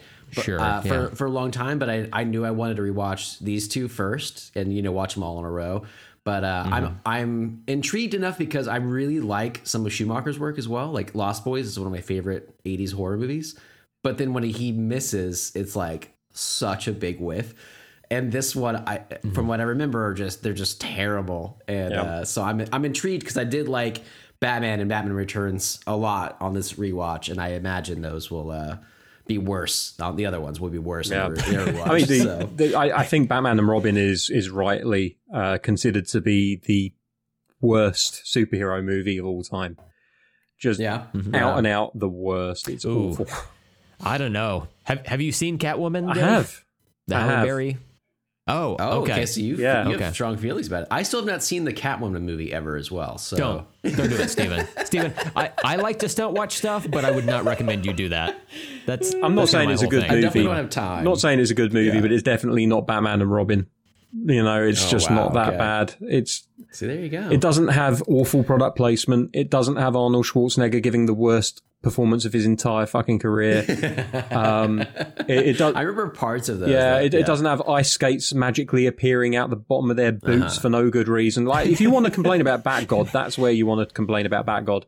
Because having Yeah. emergency ice skates that you never needed to use in your entire career, and then finally one day you encounter a cold based bad guy and you're like, I fucking knew it, Robin. You owe me 20 bucks. Yeah. I fucking told you. Just awful, awful I love stuff. Um, on the plus side, Uma Thurman in very, very tight lycra. Yeah. But I remember her performance. Well, I don't know. I guess her performance, the whole movie, all the everything about them was just so cheesy. Mm. I remember her, her being cheesy in it. Um, just it just nothing really works, but it, she's so great. Yeah. Like I love her and her casting in that kind of role as much as I like Michelle Pfeiffer and Michelle's you know casting in her role, but Mm. it just doesn't play out the same way. It would have been so interesting to see, like Brent said, had the uh, had there been like a trilogy ender for these. Uh, I'm glad we got these two, I guess, but it would have been interesting to have like a you know capped off thing. I'm also in the middle of that Batman '89 comic because they had mentioned that it continues on these two movies and kind of forgets the Schumacher ones, and I was like, all right, that's an interesting you know exercise. So I'm going to try that as well. Um, one of my other notes, because uh, Dave, you had mentioned one of your like most memorable scenes of them hanging off that thing. Uh, I think it's funny because we were all young watching these and have different things that stick in our head. And uh, when I watched the movie, I knew going into it this is one of my most memorable scenes. But when I watched it, I was the nostalgia that washed over me was amazing. Uh, and the scene I'm mentioning is the scene where they are eating dinner and she asks him to pass the salt, and Yeah. they are 50 yards from each other. Yeah.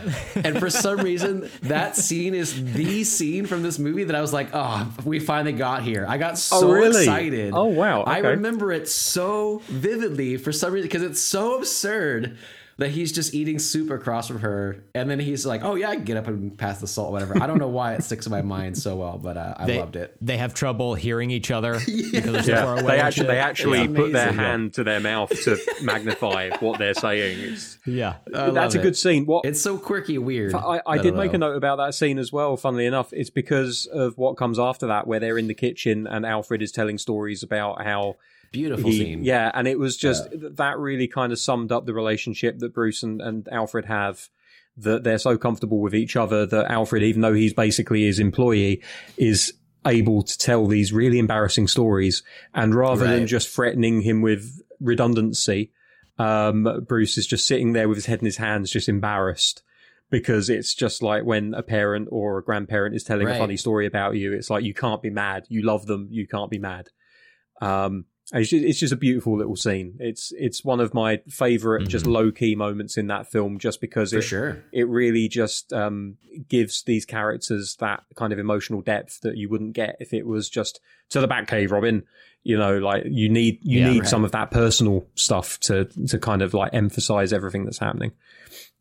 Um, Uh, I thought it was interesting in this first movie that Batman and Joker kind of create each other because in the flashback you see that Jack Napier, who becomes the Joker, killed Bruce Wayne's parents, and then Batman pushed uh, Jack Napier, or I guess failed to save him from falling into that vat of chemicals or whatever, uh, where he became the Joker. And I don't always like that, but I like it here. You know, it works for me here. That's like uh, the, that change. That storyline changes, right? I know I've uh, I've heard about that before. Like who actually killed his parents? It, it's not always the Joker. It's normally Joe comics Chill. Joe Yeah. Chill. Yeah. Yeah, Yeah. So is this was this the first time this came about, or is that like a comic thing that it could have been the Joker? Do you guys remember that at all? There have been Uh, there there don't have been comic books where they've talked about multiple different ways that he came into existence. I know there was one that I read and I can't remember where it came from. It may have been the Killing Joke, where they tell a story about a failed comedian who um, falls on hard times and ends up being recruited into this criminal gang um, to rob a chemical plant, and he puts on the red hood. And the story, the part of the story that is always the same, is that there is a guy called the Red Hood who is wearing this red hood, which is almost more like a red test tube with a bit of cape coming out the back of it because comic books. Um, and he falls into a vat of acid and he becomes a Joker. That's like the constant that you always get. Huh. Okay. Um, in the comic books anyway, because, um, Right. you know, the, the, the, um, the reboot movies kind of issued that and gave us lots of different things, none of which were acid related. Um, but in, in this movie, they do give you like a definite, uh, origin for the Joker. And I, I don't mind that for this movie. Um, I, I think it works if, for the comic books to have the Joker constantly changing his story and constantly making things up on the fly. I like the idea that Mhm, one of the mhm. ones that we've heard is the real one, but we just will never know which one it is. Um, Yeah, yeah. They've even gone to the lengths of having more than one Joker, so they can have a different origin for each of them, which is it's an extreme way of doing it. But if it works, it works. Hmm. Uh, but yeah, I, I like the fact that they went this way with it. And something which I picked up on watching it this time, which I've never picked up on before, because it has been a few years since I last watched it. And the original Batman is not the one that I watched the most. Actually, Returns was the one that I had on VHS and I would watch until the tape right on. Yeah. just tore in half. Mm. Um, was the fact that I don't think that the Joker's smile in this version was caused by the chemicals, despite the fact that he then develops a chemical which makes everyone die with the same smile on their face. The Yeah. the the the way that things work out is that he tries to shoot Batman. Batman uses his gauntlet to deflect that bullet, and it hits Napier in the face, right? And initially, it looks like it hits him in the eye because he holds him his his eye, and all the blood kind of gushes out from the from underneath his hand.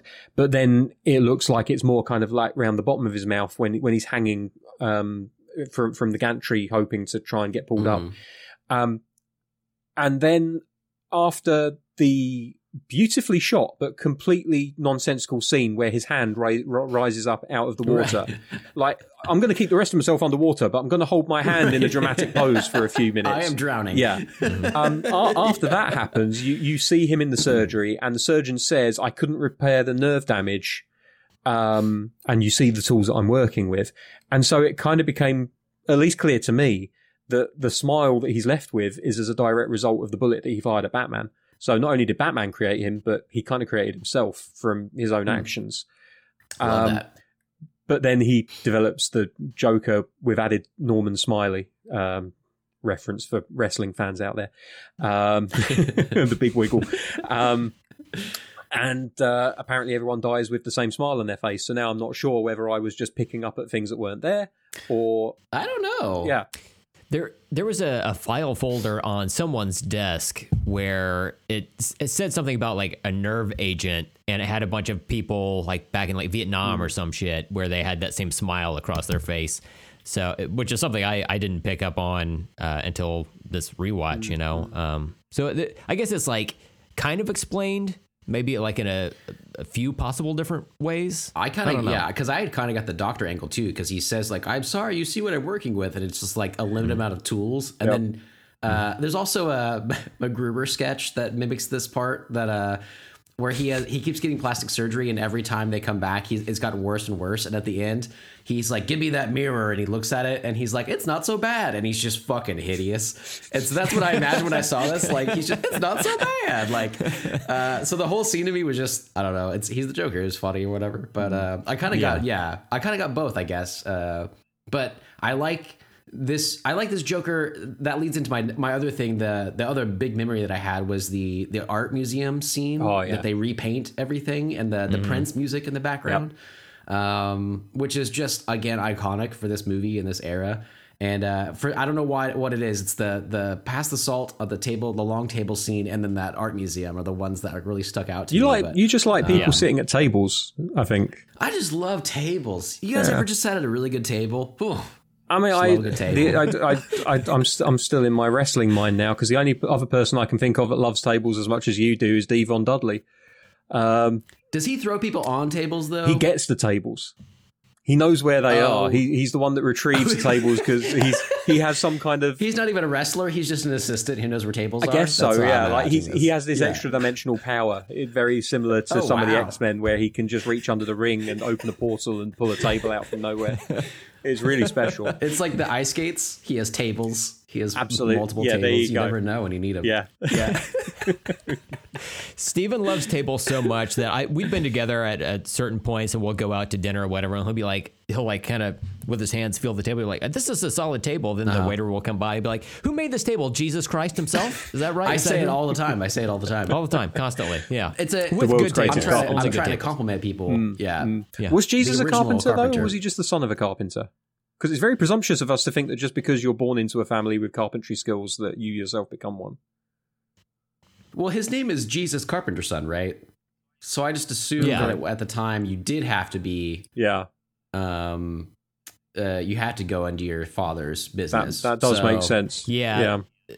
Yeah, there there weren't a lot of options back in the day. Like I heard Jesus tried to start a video rental store, but they didn't have that technology yet. Oh, that's too. So he was just like sitting on copies of The Sandlot for a long time. so ahead of his time. had a way to So ahead it. of his time. Yeah, he didn't he know kept where like he trying was, to like, yeah, he was trying to rent those movies out, and nobody would take him up on it. And he'd be like, "God, you're killing me, Smalls." it's a reference to this thing you should watch. oh, you don't have a you don't have a VHS player? He, Well, I mean, it was right in front of him. He should have opened a bread and fishes stall. Oh, right. yeah. He could No have overheads, yeah. pure he profit. started the empire. You know, all the tables you can flip. Like, perfect, really. It's He also big big table fan. big table fan. Yeah. Un- unless he, they're in. he has that big picture where he he puts his arms out across the table. He says, "Look at this table." yeah, he loves that table. It's a long table. Let, It's a really long. any, table. anyway, I, I think I've brought up enough blasphemy today. Um, No, no, I got I got one more. So somebody goes to his his bread and fishes store, and they're like, uh, "Yeah, I would like some fishes." And then Jesus is like, "Fuck, I turned it all into bread. God damn it, me damn it." he puts on his like fisherman's hat. And he's like, Father, "All right, damn I'll, I'll get back. I'll be it. back in 17 days." Oh man. I hope you're still alive. I'm just off to the then. desert. Uh, um, how about some uh, some final notes for Batman '89? oh, from you I've, guys, I've got we'll, I've uh, got lots of leftover finish notes up. if you want me to burn through them. Oh, Please. yeah, go, go Okay, right so um, I like the fact that the opening of the movie is a massive red herring on the origin of Batman. Like they're following the same exact beats of Yeah. family coming out of That's cinema, going down an alleyway, getting caught by some bandits, and then who rescues them but Batman himself. The big reveal, both Mm-hmm. of Batman, but also the fact that oh no, this isn't an origin story, not like you're going to get in 25 years time. Um, the the plan that they always had to bring Harvey Dent back as Two Face in a later film, which is actually, I believe, something that may be picked up on in Batman eighty nine, the comic book.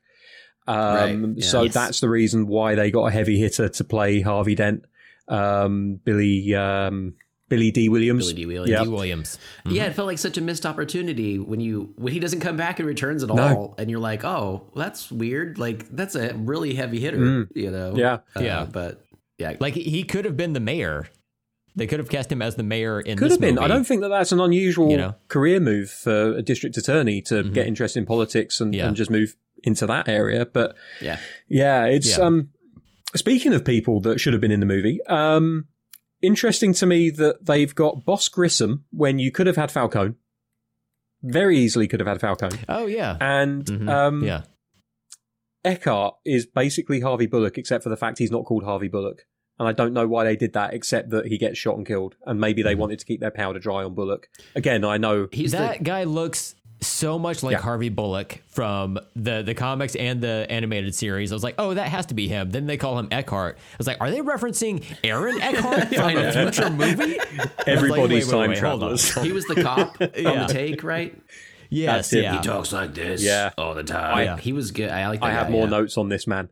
Um, Yeah. the uh, the drawing of Batman that uh, they give to known sex pest um, Knox, the, the the sex pest um, guy. Oh Uh, yeah, that guy is. awkward. Um, it's it's signed Bob Kane, which is Yeah. nice, except that again he's a glory hog. Um, in that same scene, we then get the uh, the fact that uh, Vicky Vale has come back from a photojournalism uh, uh, project in Corto Maltese, which is only a reference that I now get, having watched other Batman media and finding out the Corto oh, what is Maltese that? um, Corto Maltese is a island which is featured in a few different stories, including, if I remember correctly, and I might be getting this wrong, I think it might have been the island that Suicide Squad took place on recently. But I Ah, could be oh. wrong on that one. But Corto Okay. Maltese is a fictional island which has popped up in other media that I've watched in recent years. I think it did feature on the CW Arrow show at one point, possibly in flashbacks as well. But it was nice to see that they were picking up on because Corto Maltese. I did my research on this, um, not enough to remember exactly, but enough to give a ballpark. Uh, it Yeah. wasn't actually something that was a part of the DC universe until the mid '80s, anyway. So this was only, I think it was 1986 that it was first referenced in DC Comics. So it was only three years later that they referenced this in in Right. Batman the movie, which And I just looked it up, and yeah, that is the island they wind up at on uh, in the Suicide Squad. The James Gunn directed. there movie. we yeah, go. Yeah. Um, so the fact that they're doing Easter eggs for stuff that was only invented three years previously Totally. is something that they would get so many brownie points for if they made the movie today. But I think it went completely under the radar back then because most people Right. were like me; they didn't have a flicking clue. You know, um, I've already talked about Knox being a sex pest.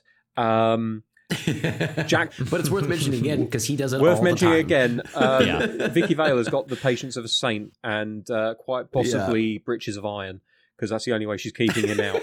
Um, Jack Palance. How the hell do you get Jack Right. Palance in a movie where he literally is only there for 10 minutes of airtime? That's ridiculous. It must have been a great Yeah. payday for him. Good lad. Um, right.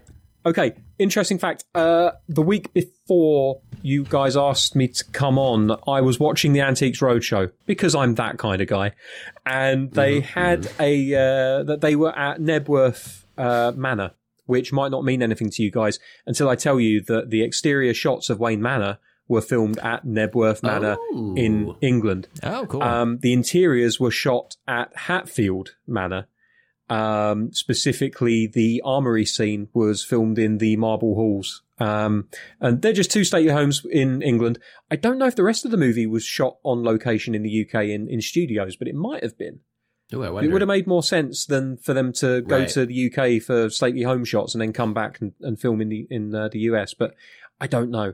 Um, okay, we're back to Eckhardt, everyone's favourite Harvey uh, uh, Bullock stand-in. Um, shoot to kill. Know what I mean? Wink, wink. What's not to get? what, what am I missing? Like, if you say shoot to kill, yeah. what do you mean? Actually, don't kill him? Like, what the? F- Yeah, if you Yeah. say wink, wink, I'd actually be like, I don't understand. I thought I did understand, but now I don't. Is it understand shoot to kill? mean. Know what I mean? If someone says no, I don't, sir, send them home because they're a liability. Um, Right. honestly, the composite in the images I, I mentioned before that there's a lot of composites and matte paintings and things like that. They are absolutely gorgeous. Uh, the animation is ropey, but the composite of the um, the um, axis or whatever it's called chemical plant is really nicely done. Like it's not seamless, but it's as close as you're going to get. Um, then Commissioner Gordon comes in and says, "Any man that opens fire on Napier will answer to me." and then everybody opens fire on him. Every man. They're like, if, if everybody in the class does, it, you can't get everybody in trouble. Exactly. And he's like, damn it, Yeah. you're right, and he just goes home. Yeah. Um, Yeah. Jack Napier sabotages a control panel in the factory, and it suddenly turns into a wind machine. I don't know why, Mm. but the paper just starts billowing out of one side of it like it's a wind tunnel. I don't understand how, but apparently he's a mechanical genius. Um, the um, the fairground music that they play during um, uh, Joker's first kind of debut murder of uh, Boss Grissom is just kind of very memorable to me. Like I remember that music very clearly um, and he's just doing the pirouettes and the spins, and he's doing gun tricks like he's shooting all over his yeah, yeah shooting all over his boss. Yeah, this is where you come in with the that's what I say, shooting all over him. Um, I love Bob. He's yeah. Remember that whole scene where Jack Nicholson is like skeet skeet skeet motherfucker. Yeah, I remember that. that's, yeah, that's really good scene. I'm amazed he killed him with it though. Um, Yeah, I, I think everyone loves Bob in this movie just because Bob is Bob. He's great. Um, he's he's such a wonderful side character. He's the second in command to Joker. Which one? the kind of lanky haired guy Oh, with right, the right, glasses with the sunglasses um the the mirroring of the you are my number one guy like that was Yeah, great that was great and also the fact that he killed him later as well so it mirrored that perfectly um i don't know why uh, he lied about a business trip when he could have just said, "I have to visit the scene of my f- parents' murder," and it would have just been Mhm. perfectly fine. She would have been like, "Oh, okay, no, that's fine." It's not giving away he's Batman. It's just saying, "I have no, chi- I have Yeah. no parents." he kind of came up as an awkward Bruce Wayne to me. Like he, Yeah. like Brent Yeah. said, like he doesn't. He doesn't seem to go out as much. People don't recognize him. Um, like they really play up Christian Bale's like, you know, the playboy uh, billionaire type Hmm. of thing. He's just always out there, or whatever. But I always feel like this Bruce was a little reserved and awkward around people and kind of quiet or whatever. Um, so it's interesting that way. Yeah, he wasn't quite the playboy that we know Yeah. Bruce Wayne to be He- in he- subsequent. They're definitely playing up the idea of two distinct and equal personalities that inhabit the one Right. person.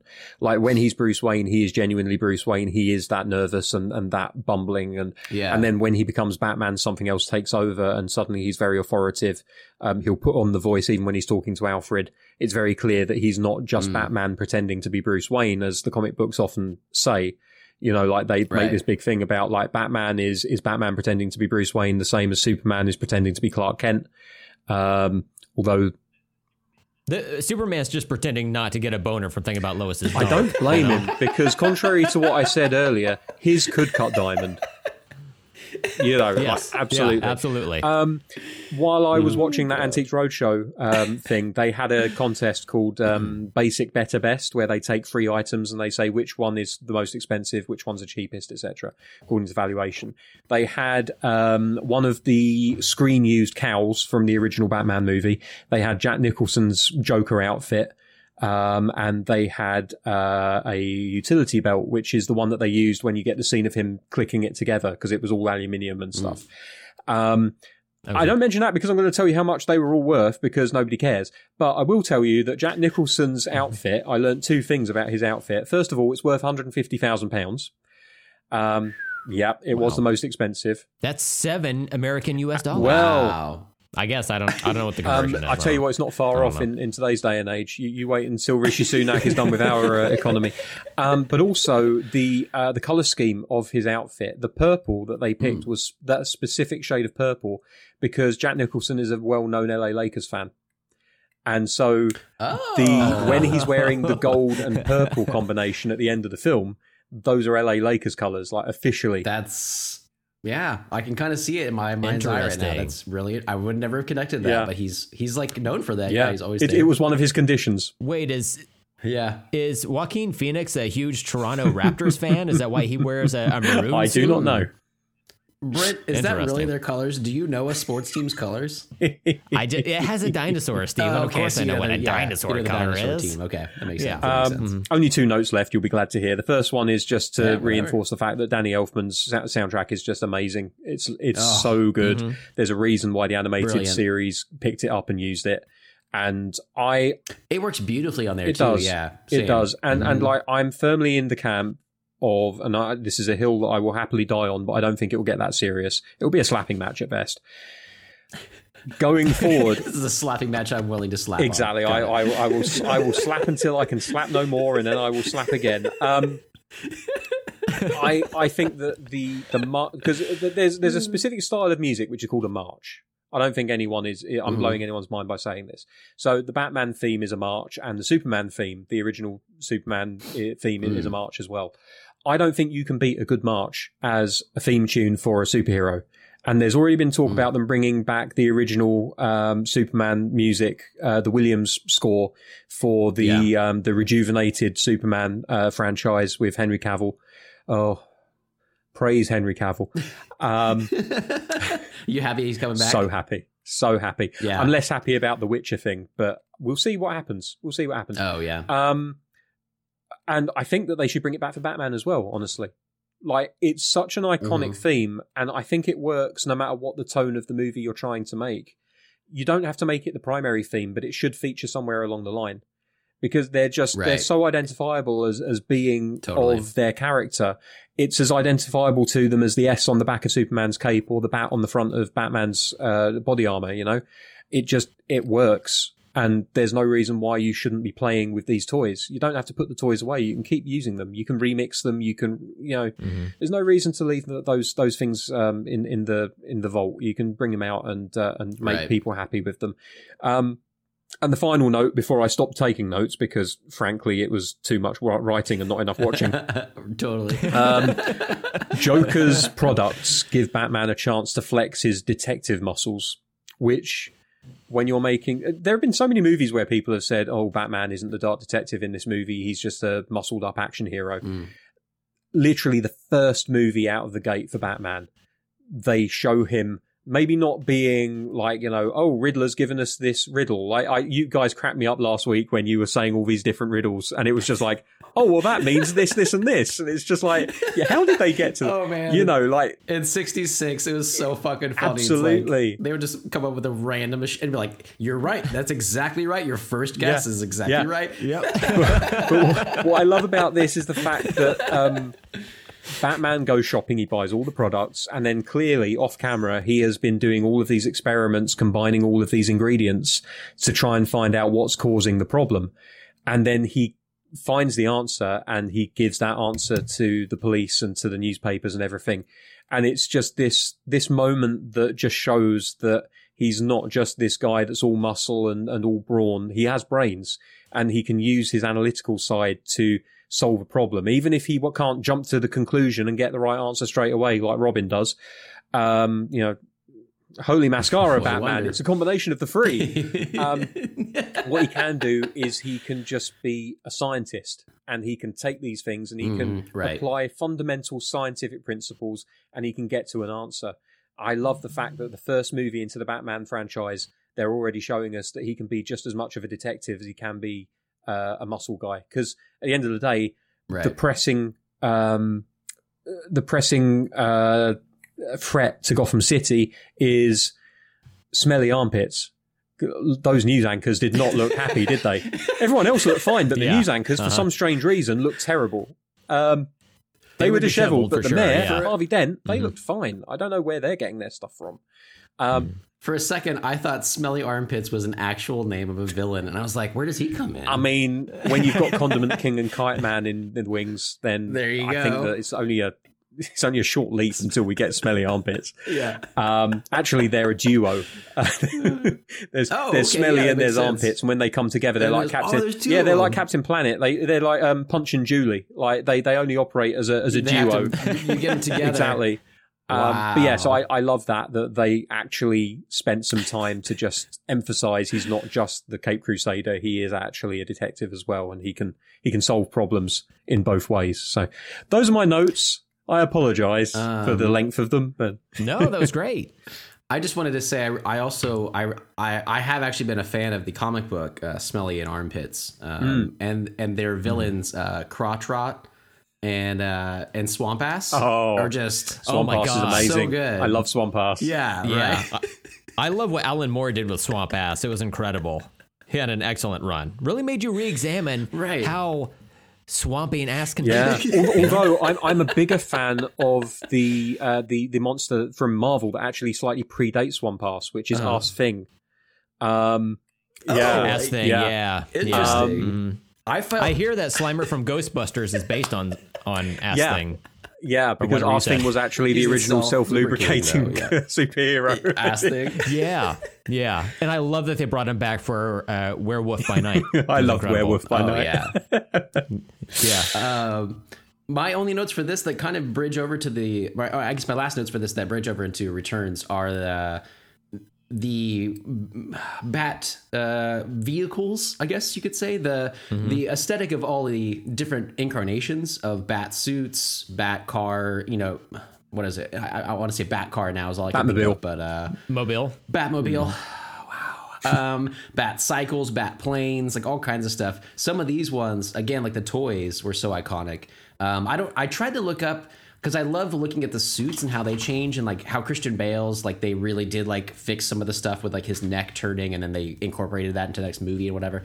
I couldn't find a whole lot about what changed between the two movies, specifically about his suit or anything. But tell you. um, oh, that'd be perfect. Yeah, I couldn't find a lot of like pictures, especially, Yeah. but um, any any real kind of details. But I, I just loved all of it. Yeah, so. um, there's a special feature on the Returns uh, Blu-ray where they go into detail specifically about the uh, the costumes, and they actually talk about all of the costumes that they made. So Penguin, Catwoman, and, and Batman.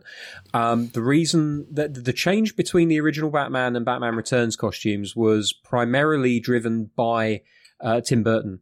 Because he wanted Batman to be more sculptural than um, than an Adonis. He wanted him to be less uh, organic and slightly more of the city.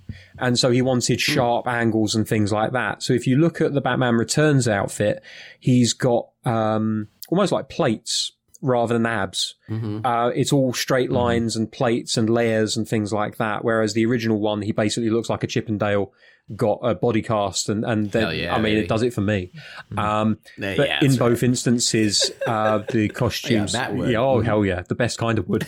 Um, you can only find it in Nicaragua, though, so it's uh, it's difficult to find.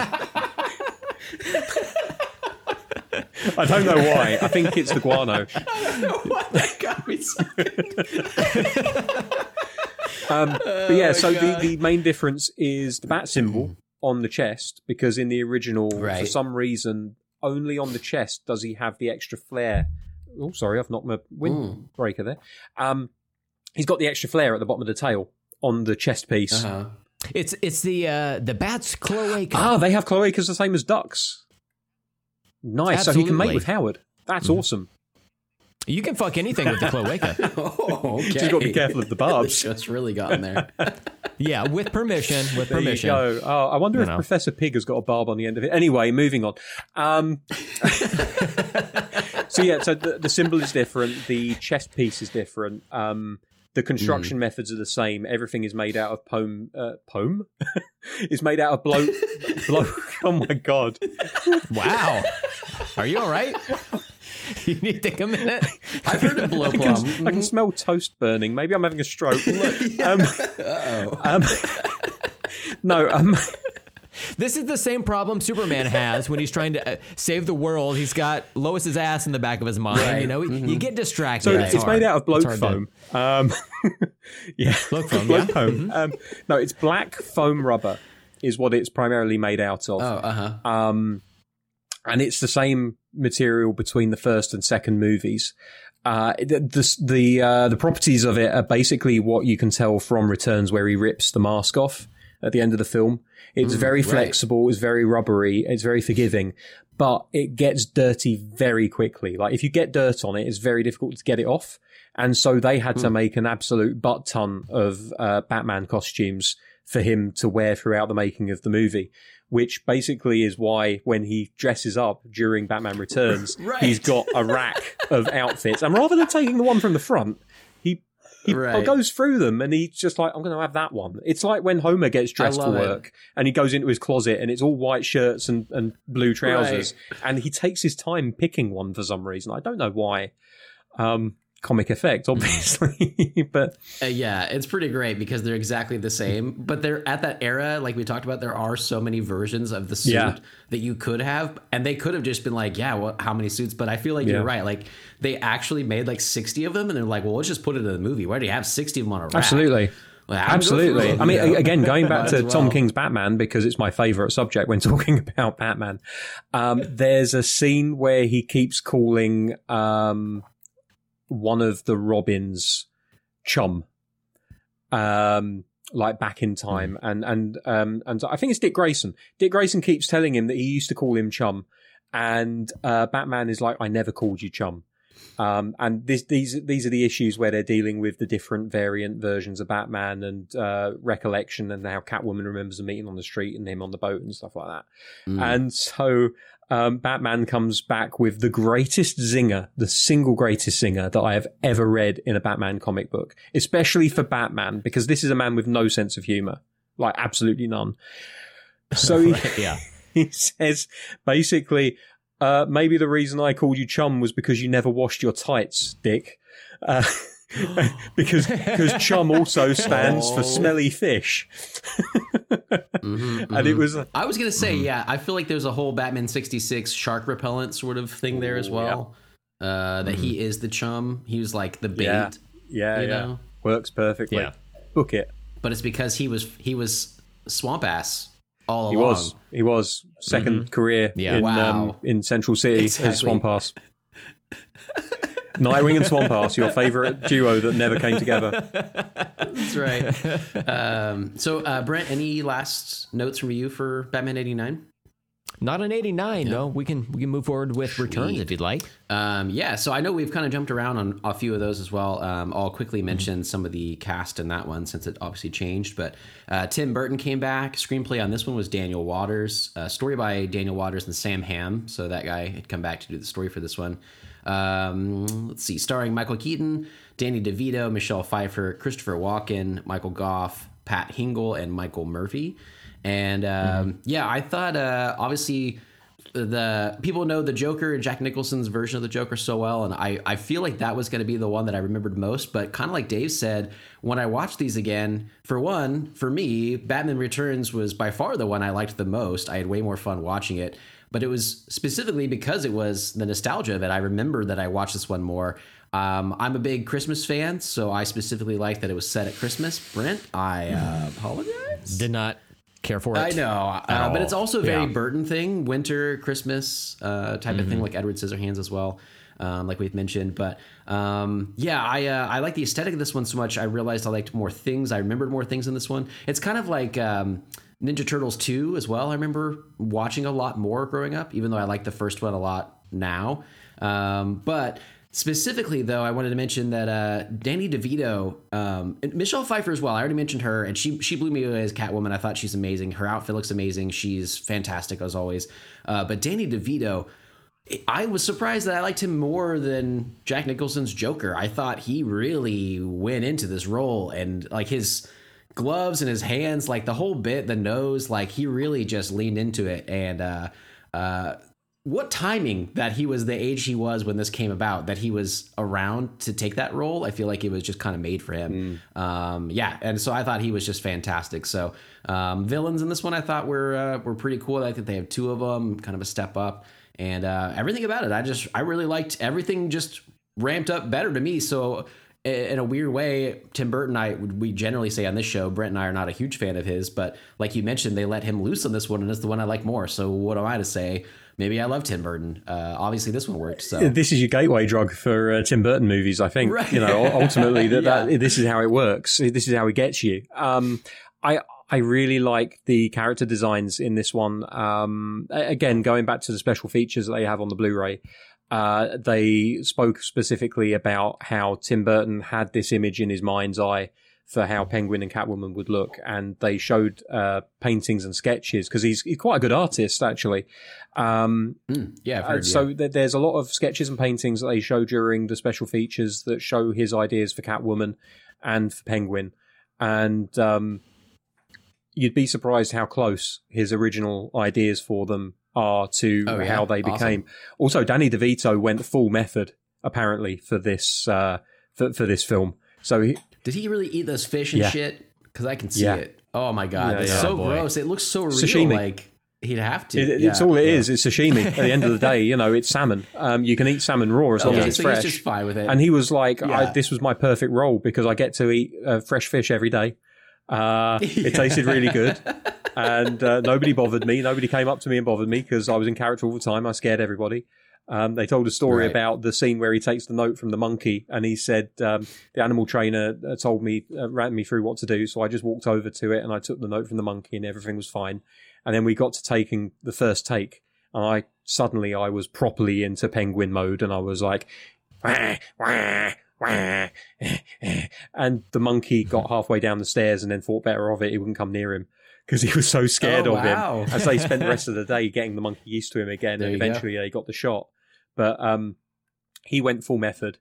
Um, right. It is creepy. very yeah. creepy, and it's honestly like one of my favorite Batman villain performances for the fact that they went so different to what he normally is. Tim Burton's idea for Mm. it was that everything else in this movie is based on an animal. And if you look at all of the Mhm. rogue of uh, villains that Batman has, he's got a guy that dresses up as a scarecrow and he's got gas. And he's got a woman that dresses up like a cat. And in this version, she's got a whip and she can do gymnastics and all this kind of stuff. You've got the Joker, you've got Two Face, you've got all of these grotesque villains that have these calling card things about them.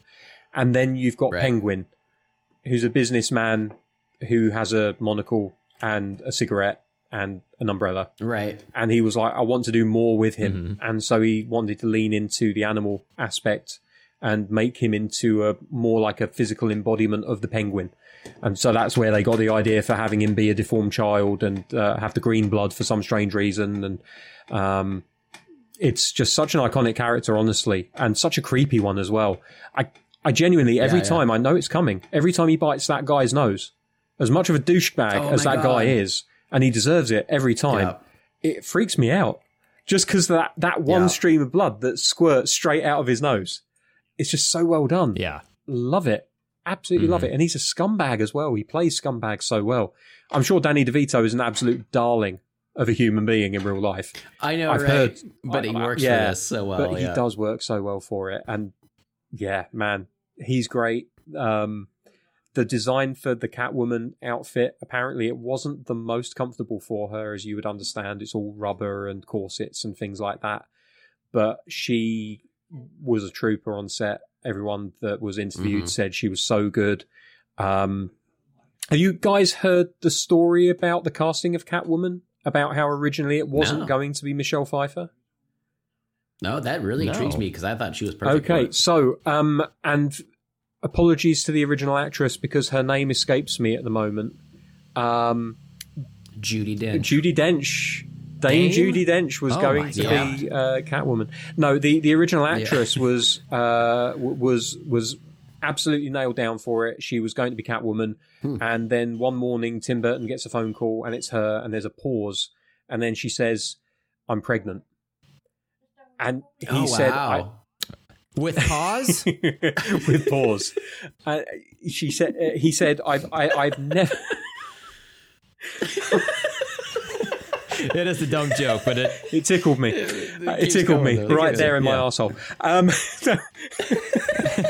um, he said, "I've never had such contrasting emotions. I was really high because one of my friends was pregnant and is going to have a child, and I was in this deep chasm because I realised that my Catwoman was gone. I wasn't going to have her." So Right. suddenly they were scrambling around. Everyone in Hollywood wanted it. And as the story goes, and according to Michael Keaton and uh, according to uh, but Tim Burton, um, one actress in particular was more enthusiastic about getting the role than others were, and um, that was the I'm it's Sean something from Blade Runner. Um, Oh yeah. Uh, God, what the Sean that's Mendez. her, Shawn Mendes, Sean Young. Sean, Sean Young Sean Young, apparently turned up on, in in the studio and knocked on the door of the casting director's office or, or Tim Burton's office or something like that. Walked in in full Catwoman gear, vaulted over the the sofa, and said, "I'm Catwoman." And she was in full character, full costume. She wanted that role so hard that she went full Catwoman for it, and It worked out for her though, because oh wait, she wasn't. she wasn't. Oh, she wasn't cast as didn't work out. Catwoman.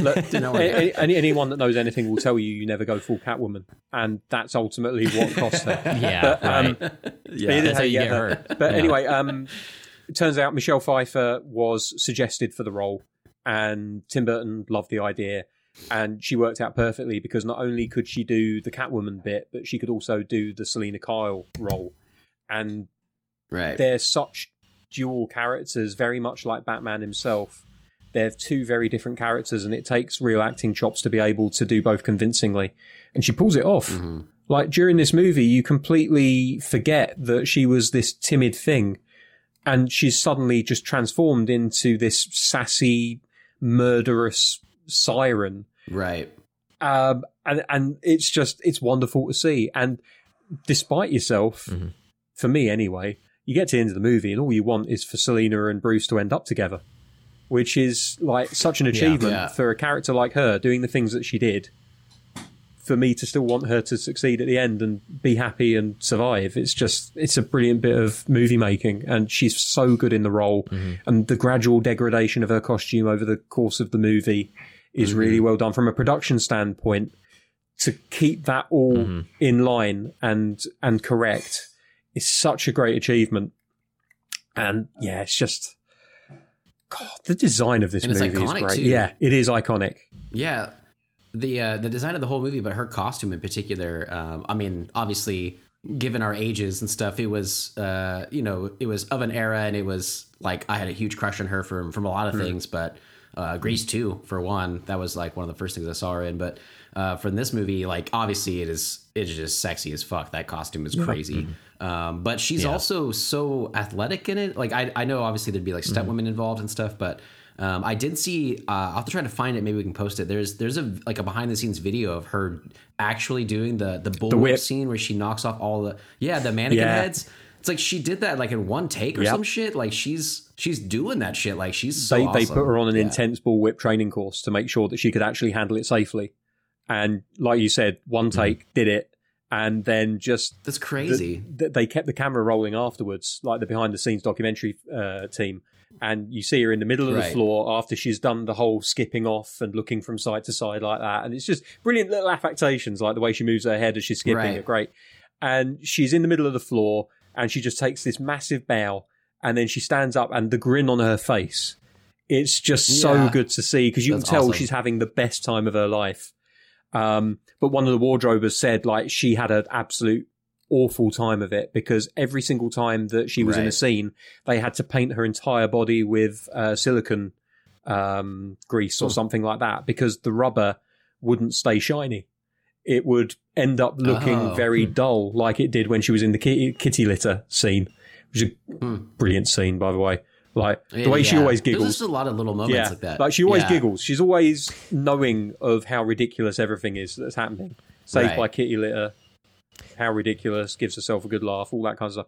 But yeah, it, it would have looked very dull, but they needed it to pop. They needed that shine. So every single take, someone's out with a brush and some silicone grease or whatever it was, What a terrible job. do, do- doing her like a bloody wall, you know, just up and down, up and down, left and right. Doing her like a bloody Miss- wall. Mr. Miyagi over here, you know, paint paint the fence, wax on, wax off. Uh, real quick, Yeah, really real quick, waxy. Steven, uh, do you think in the movie What Lies Beneath, Michelle Pfeiffer and Harrison Ford discussed like when they were not shooting, like who was better at whip stuff Oh, that's a good point. I never thought about that. Wow. From Indiana Jones? you Yeah, know? you bring them together. Is it better when I explain it? Does that it was make better sense? when you that it. I, I like to Okay, think cool. that um, during, you know, like in the middle of shooting when they had breaks and stuff, they're resetting up, that they would probably Mm-hmm. set up like a mannequin and then see who could get the head off. Um, and I bet Michelle Pfeiffer was better than Harrison Ford at getting that head off. She like she like whipped the head off and then like I like I've just seen her do it. Number one, I've seen her do Two, it. So she like knocks its head off and then she wraps it around her body like nonchalantly. Exactly. Oh, M- Michelle, that, that That's head has fallen on the floor. Would you mind giving it to me? right, she's like, there you go. so now I can officially say that Uh, Michelle the Pfeiffer gave thing- me head. yeah. That's right. Uh, the other thing is, Dave, uh, you were talking about the original actress who was cast to play Catwoman. That was That's Annette right, Bening. yes, Annette, Annette Benning, Bening. who would have been a really good Yeah. Catwoman. I have got no doubt, but just wasn't to be. I love Annette Bening. She would fit so much more in my head as as kind of like the Batman sixty six. Like I can't imagine her really as this Yeah. one, but she could do almost that version in my head. I don't know. That's that is wild. Um, Brent has not seen the newest, the Batman. Right. Um, but one of the things once once we get there, because we are going to cover that at the end of the month. Um, I'm curious, I because I don't have a huge history with the. I mean, I like Batman. I've grown up with him and stuff, but not a huge. Um, and I've liked watching this kind of thing with the their relationship, the '66 one, and their kind of relationship there. There's always been, I guess, this back and forth, the sexual chemistry between them, and will they, won't they? And like you were saying, that comic Yeah. where it like flashes forward and they they're actually married and stuff. That's super interesting to me because they play that up a lot in the the new one uh, as well. So I'm curious when we get there for Brent, um, you know how that all play out. But uh, I like the various versions of these these characters and th- these two together. I think uh, they have a great chemistry. Michelle Pfeiffer and and uh, Michael really Keaton great chemistry. Is right. Uh, It's it's a sexy movie. I'm gonna say it. Batman Returns, Um, yep. sexy. I think it could have taken a wildly unsexy turn if we found out whenever she, you know, falls off the building and all the cats lick on her and stuff, and she becomes, uh, I don't know if possessed is the right word, but she she feels differently about herself. She comes home and it's kind of replaying when she first came home the the first time when she was not Catwoman yet. And she pulls a carton of milk out of the fridge and washes it down. And if at that point we realized she was lactose intolerant and she just immediately shit her pants, I think that would be, see, it would be that's kind of fun. Also, in that same That's a good thing about Yeah, latex. It's wiped clean, so you know there's a reason she picked that material for her outfit. It's practical, Yeah. if anything. It doesn't look like it, but it is. Um, and then also in that same scene, she grabs all of her stuffed animals and puts them down the garbage Oh, I love disposal. And it like That blows them up in the air. Like I like. Yeah.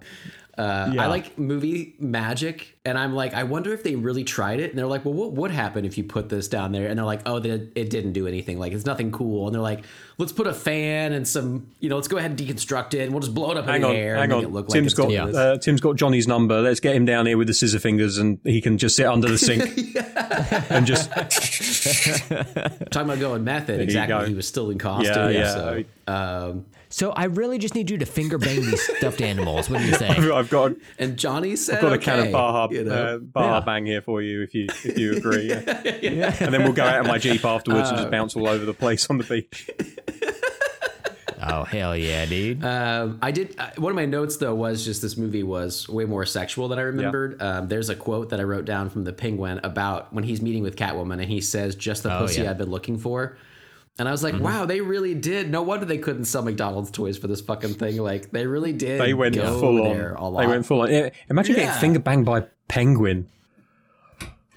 oh no, Three at a Thank you. time. No, thank you. Good lord!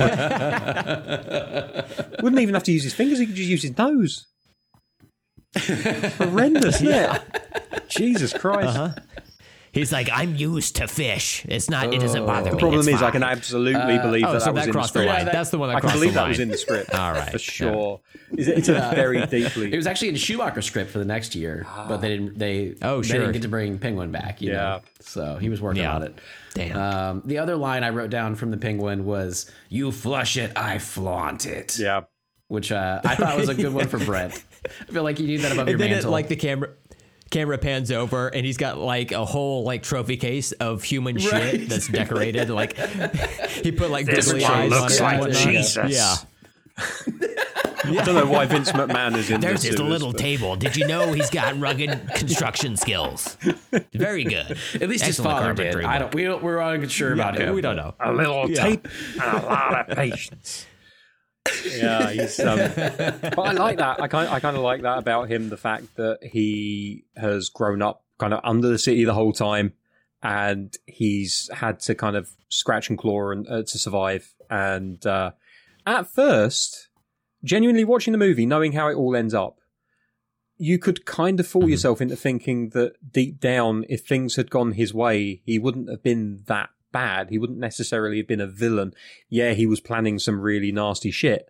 He was making the list of all the names from the get go, but that was his backup plan. Like if he'd become mayor and had just allowed Max Schreck to enact a really stupid plan, by the way. I, I don't know how Yeah, building a giant battery Silly. is a villainous thing. Um, you're stealing power, but what are you using it for? Just to have it? Because that's stupid.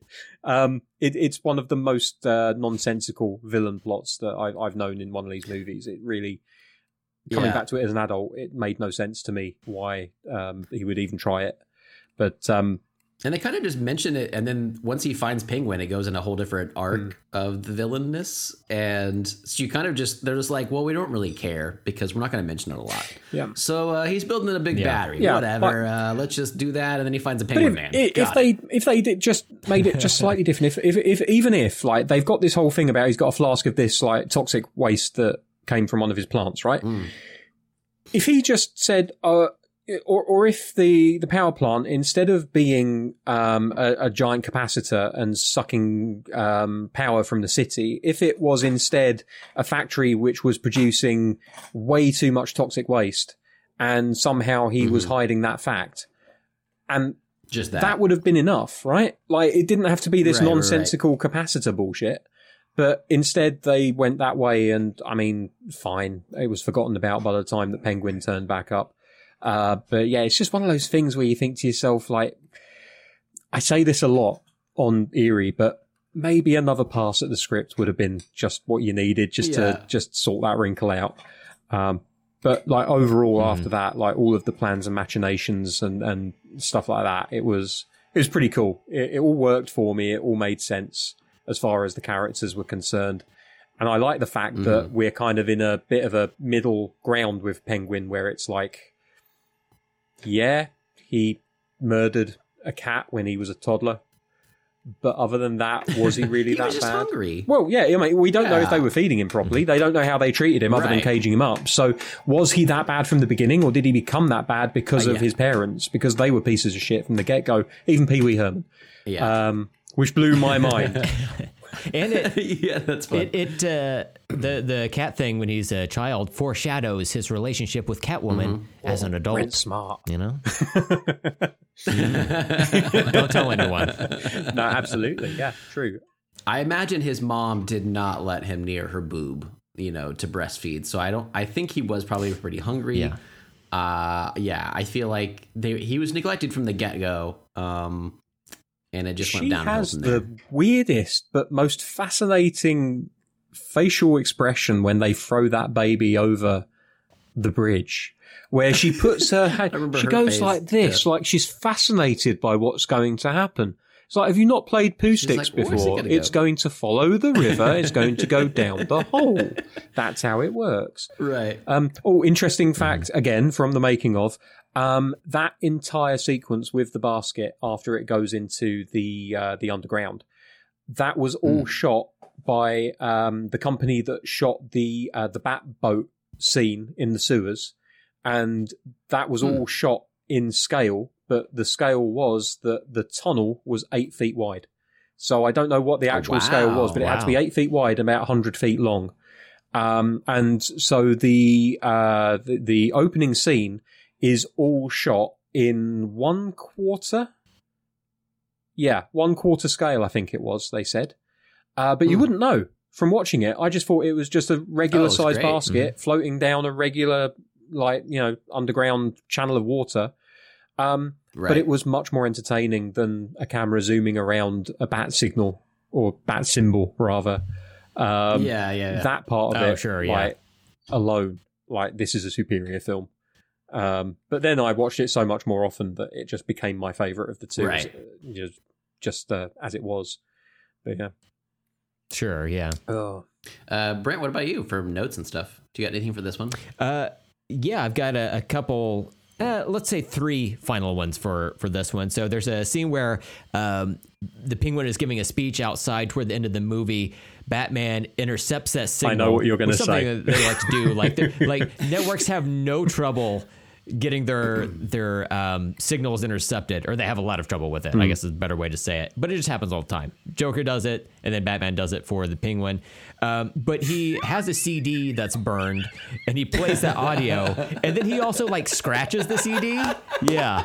Yeah, he fingers the shit out of that CD, God. and I was like, "Wow, okay, all right." You- you might not know. for That it, doesn't you know? even work that way. It doesn't right? doesn't You work that way. you- yeah, CDs yeah. can't be scratched. Well, Yeah. I suppose maybe they could, but the problem is that the sled Mm-hmm. would have to know that you were winding the CD back in order for it to follow the Right. track. Mhm. No, I I have a CD turntable in my closet right now, so I've I've utilized one myself. But you Though- can't. But, but yours is that's like a- made for doesn't- that. That, right? That's not the CD that you're shuffling, is it? That's a proxy which controls the tracking backwards and forwards. Right. He's actually using the, the disc, which Right. is fucking stupid. yeah, yeah a little bit different and then also the when he puts it in the tray there's a batman Love it. symbol that goes over it to like hold the cd in and i thought like Yeah. he must have just ordered like a shit ton of these and he's like i'm gonna put these all over the place. I got stickers i got pins. Well, look, i'm putting them on in 66 you it would have been labeled bat cd player. So you know I, I think that this is actually a, a move in the right direction. Is it an yeah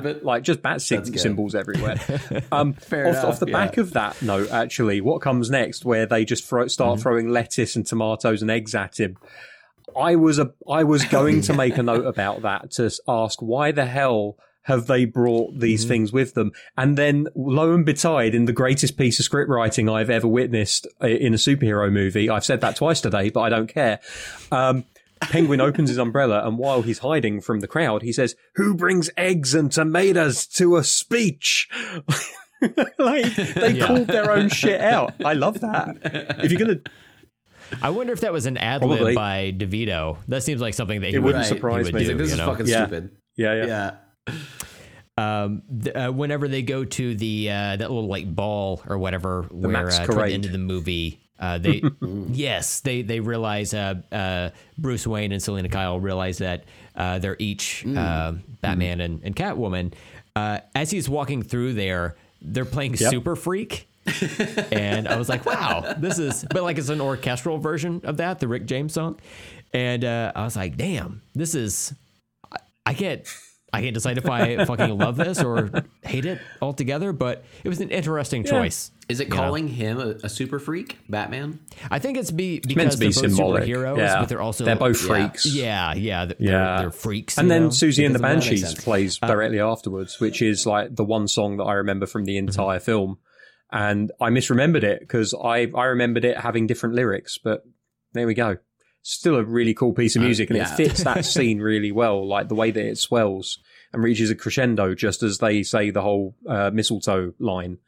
Um, and I love the fact yeah. that the first thing she says is, "We do we have to start fighting now, or we're not going to start I fighting know. now, are we?" Yeah. it's just it's a genuine question because she doesn't know. She's so fucked up at this point that she really doesn't know right Yeah, what's up, what's down, and her portrayal again. I believe that she's a woman that's at the end of her tether. You know, it's really well done. Mhm. yeah.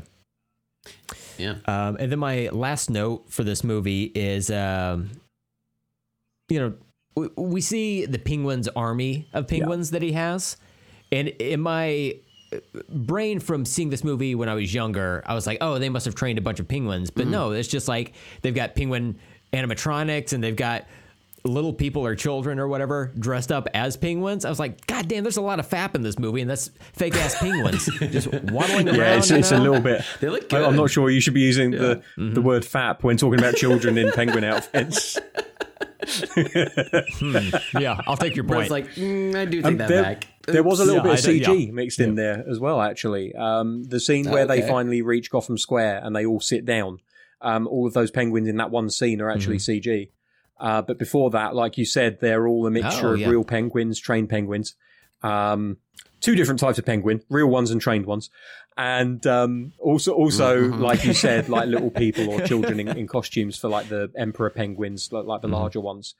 I'm so impressed by the training that they did with these penguins that they were able to swim around wearing those missiles on their backs and not be bothered by them and be perfectly okay swimming around. Like, and they were working missiles too which was and they, and they kept them afterwards i'm pretty sure imagine if you set one of those yeah, off still by out in the accident while you're in the water.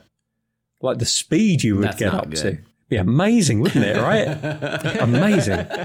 um, I, d- I, I, I did have uh, one note. Um, Brett, that was your last one, wasn't it, Brent? Yep. Okay. Cool. Yes, yeah, go right Um, so my my one, my single note from Batman Returns: Why does Bruce Wayne have a bat signal on his house? Okay, I love that. Is that part. not a bit of a He has his giveaway? own kind of mirroring system. Yeah, but Yeah. like I I get it. anybody that shows up would If it was mirrors, Yeah. I'd get it. But it's a fucking bat signal right. on his house, Mm. and he has people. and it shows in his in his yeah, window. he has people over to his house all the time, including Commissioner Gordon. At some point, Gordon's going to look up and say, "Why have you got a bat signal on your house, Bruce?" Like, I mean, I, I don't care. It's a cool visual. Um, It is a cool Yeah. visual. I thought the same thing though. I was like, that's pretty stupid, but it was neat to see that he had a system in place that he could see. Because it's always like, well, how could he see it all Yeah. the time? well, I, I imagine that he has Uh, nothing else to do you as a billionaire other than sit in his one room in the house that has a view of the city and wait for the signal to come Yeah. on. You know, He does. to be like honest, do it was that, silly yeah. of the architects that were born hundreds of years before he was that they didn't build the library in a Mhm. location where you could see the city. That's you know, right. it's up to them to to really uh, think They should've ahead and know that eventually the owner of this Uh-huh. house is going to be a masked vigilante who's going to use a spotlight as a symbol Mhm. for getting him into the city. They should give him a red phone. Bring back the red phone. You know, Yeah. bring it you all back, put- I like man. I would love to see all of yeah, it. like the Shakespeare Yeah. um, statue with the head with the button, and I I do That's like the fact that he has that Iron Maiden. Um, that and, That's cool. and Alfred's like, Mhm. "I'll take the stairs, sir." yeah. Yeah. I, uh, He had a sweet slide system though. Um, he did not have a lever to automatically change his clothes for him, uh, which I did. We did not mention from '66, but I imagine that results in a lot of wedgies. You know, you're going at a, a great lot of speed. wedgies, but, but- also the Mhm. benefit of the thin fabric of that costume was that it's a lot Mm. more forgiving where it comes to getting things caught in places. You know, foam rubber, You can pull it out easier. exactly like um, bulletproof grade, you know, armor. Um, it's not going to flex in the same way. You could end up in a in a bit of a Mm. situation. Basically, all I want from the next Batman movie is for them to get Nick Ardman in as a, uh, a consultant so that he can basically do the Wallace and Gromit scene where Wallace is Mm. woken up in the morning and he goes down, he gets slid off of his bed into his trousers and then he puts his arms up in the air and it puts his pillow over on him and then two shirt sleeves come in from the side. Like he basically, Nick Ardman, years ahead of Marvel, uh, the MCU, invented the Hmm. Iron Man suiting up sequence. And I, I want, go, I'm, right on. I I'm- I'm tired Wow. of him not getting the credit he deserves and I think he needs to get his That's right. flowers. oh yeah, absolutely. I always think about uh, that scene in the the live action Casper movie where uh, I can't remember who it was, but somebody gets in that chair and it like takes them through this tunnel yeah. to like get ready in the morning, so like combs their hair and brushes their teeth and shit. I was like, God damn, I would love that. I don't have 17 miles of track built to accommodate this, but that would That be, would be awesome. You It would be cool if I did have that. Oh man, well you gotta find something to fill Um, these stately homes with, you know, like Oh, big I ass houses with Yeah. libraries that Uh, don't face the right way and Dining rooms with huge ass tables, and he's like, "I don't even never think I've ever been, been, in this here room," before. and I believe It's him. vichyssoise, Yeah. sir. It's supposed Yeah. to be Yeah. cold. Are you genuinely telling he me? eats it still afterwards. He's like, Yeah, Okay, are you genuinely okay, telling me this is the first time that you've been served this food? Come on, you're a rich asshole. You've had this before, surely. um, I didn't have any further notes for this one, but I was. Uh, If you guys are cool, I was just kind of curious for you know last thoughts about the two movies, and then uh, Dave for you specifically. Um, I, I I don't know if we've already even talked to you about this, or I don't know if it's too cliched, but we have mentioned before. You know your your favorite Batman and your favorite Bruce Wayne, but uh, more to the point, I guess I'm curious of. What is your if, if, for the movie series that, that are out there, or uh, an or an individual movie? Uh, which are the ones you like rewatch more? You know, Nolan versus these or whatever. Which are the ones you you go to? So uh, if you guys want to want to go around, Dave, if you wanted to start, um, kind of with all of that, just Right. last thoughts or, or into your Okay. Um, final thoughts on Batman Returns. Love it. It's a brilliant, brilliant movie. Like of the two Tim Burton movies, it's like the best of the two. And of all of the movies that came before they rebooted everything and started again, it's far and away the best one. Um, I unironically watch uh, Batman 66 on New Year's every so often, just because it brings back memories of Oh, a, uh, interesting. a particularly good New Year's where I was just round a friend of a friend's and we were just sitting around, just kind of not doing much of anything to be honest, just talking and, and you know talking about music and stuff like that. And Batman sixty six was on in the background, and we all just kind of half assed watched it, and it was a really cool uh, night. There was fireworks going off just off in the distance in London, Sweet. all that kind of stuff. So it was a good time, and it kind of brings back good memories of that, but also of those Yeah, kind of awesome. Sunday mornings where I would watch it on Channel Four. Um, but yeah, like Returns, without a doubt for me, is like my favorite of the uh, of of the pre reboot Batmans. Mm. I've not given much thought to what my favorite overall Batman is. Honestly, um, Yeah. It might be Returns. It might very well be Returns. And I, I Wow. think as, as far as favorite Batmans is concerned, Keaton just edges out Ben Affleck. And Mm, the mm. reason for that isn't because once again I am a white knight riding to the rescue of the Dark Knight and the you know the Zack Snyder stuff. Although I will do that every day of the week. Um, it is genuinely because like I feel like his interpretation of Batman, including the outfit from Batman versus Superman, which kind of leaned a lot into the uh, the Dark Knight Returns kind of uh, you know stuff. Um, the way that he trained like an absolute animal to get into peak physical fitness, so that he actually looked like Batman.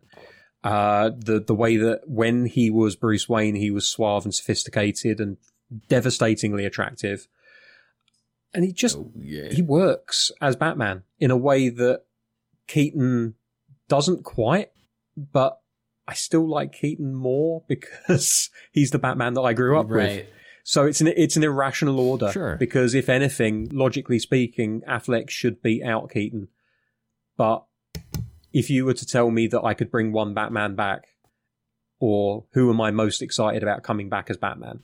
It's Keaton Mhm. and and I'm I'm willing right. to Oh, put sure. up with an Ezra Miller movie, given everything that's happened recently, to see Michael Keaton back. And like when they cancelled Batgirl, I was so disappointed for everyone that was involved with it. But selfishly, I was super Mm. disappointed because I knew that Keaton was involved in that one as well, and Oh, and that was right. one more Michael Keaton Batman I wasn't going to be able to get and never will be able to see now because of legal reasons. Um, so yeah, it's it, it- it's a, a nostalgic pick for me, but I, I think it's Michael Keaton as my best Batman. Um, honestly, West is underrated just because of just the joy that he brought to that role. Mhm. Um, but I, uh, I don't know if there's such a thing as a bad Batman. There are bat. It's like Bond. There are Bonds that are less good, but there aren't bad ones. So George George Clooney really working. Do you know what George Clooney works Robin? as Bruce Wayne 100%? He absolutely nails Bruce Mhm. Wayne. The problem is that he's a little bit he too does. nudge nudge wink wink when he's in uh, when he's Batman. He feels a lot more like Bruce Wayne cosplaying as Batman. Um, Hmm. Val Kilmer, Mhm. kind of the opposite. He had the dark brooding Batman for me down, but then he was Bruce Wayne, and it was like I'm not buying this. I'm really not buying this at all. Yeah. Um, It's interesting with those characters that way. bet- between the two of them, uh, who had the better nipples on their suits? would you- would you say? I know it, it might be a toss up. You know, it might depend on which suit you're. so angry right not. now that I am. You don't. You don't have to actually pick. I just I just see red. on if you like. I see red right now. Oh my god, that was so funny. I just don't know why they didn't give nipples to all of the superheroes in those movies. You know, because Why stop Batman had them, exactly. Robin had them. Mhm. Why? Why stop at the superheroes? Why not give nipples to Alfred? Why? Why couldn't his butler Oh outfit God. have Yeah. like superfluous nipples That'd be that he great. could dis- yeah. dispense It's tea from uh, or something? in Mean Girls. Oh man! And then uh, there there could be a scene where Bruce Wayne says, he says, uh, Alp- "Alfred, your your nipples are showing," and then Alfred says, "I'm in the Batcave, sir. It's always cold." Oh, tea. Mm-hmm. leans over. he squirts out of his nipple. Um, I imagine it like a Regina George situation from Mean Girls, like when they they cut the the boob holes out of her tank top, and then everybody in school does it because they want to be popular like her. I imagine I imagine yeah. Alfred just he was like, well, you guys had the nipples, so I put it on my suit because I just wanted to be like you guys, you know, I to be part of the party. my So- favorite thing about Alfred is um, when he has to rescue Batman, like give him like an emergency pickup.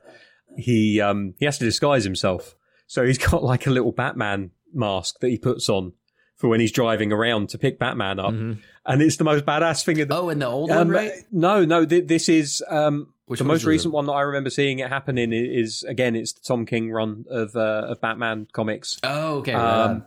but it's Awesome. such a, a weird but brilliant look that you've got this fully dolled up but- butler with his three piece suit and his tails, and then he's wearing like a Batman mask. It's just, it's mental. It, and you you zoom into his tails, and ready. they're cut off because he had to use them to make the Batman Yeah, mask. yeah. he's like. so actually, now that I think about Like it, when my favorite cut out. Batman might actually be Alfred. Um, yeah, There you Yeah. go. yeah. So there we go. Respect. Uh, what about you guys? Yeah, Though? he's the one. Alfred Pennywise, as you I say. Um, Yep. Yeah. So for Brent, uh, what final thoughts for uh, Batman Returns? So, yeah, so I I wasn't really looking forward to these movies very much just because I'm uh, not really into Tim Burton, but upon rewatching both of them, I really enjoyed it. You know, it was a, a fun nostalgia trip. Uh, I saw on HBO Max both movies are uh, have a time length of two hours six minutes. And I was like, oh boy, that's four hours and change that I'm gonna have to sit through. But yeah, but yeah, one Snyder cut's worth. Uh, but I I really thought all the like the pacing was good. I was never bored Right. watching these movies. They're Um, visually so yeah, had a- entertaining, right? Like there's a lot to look Yes. at. Yeah.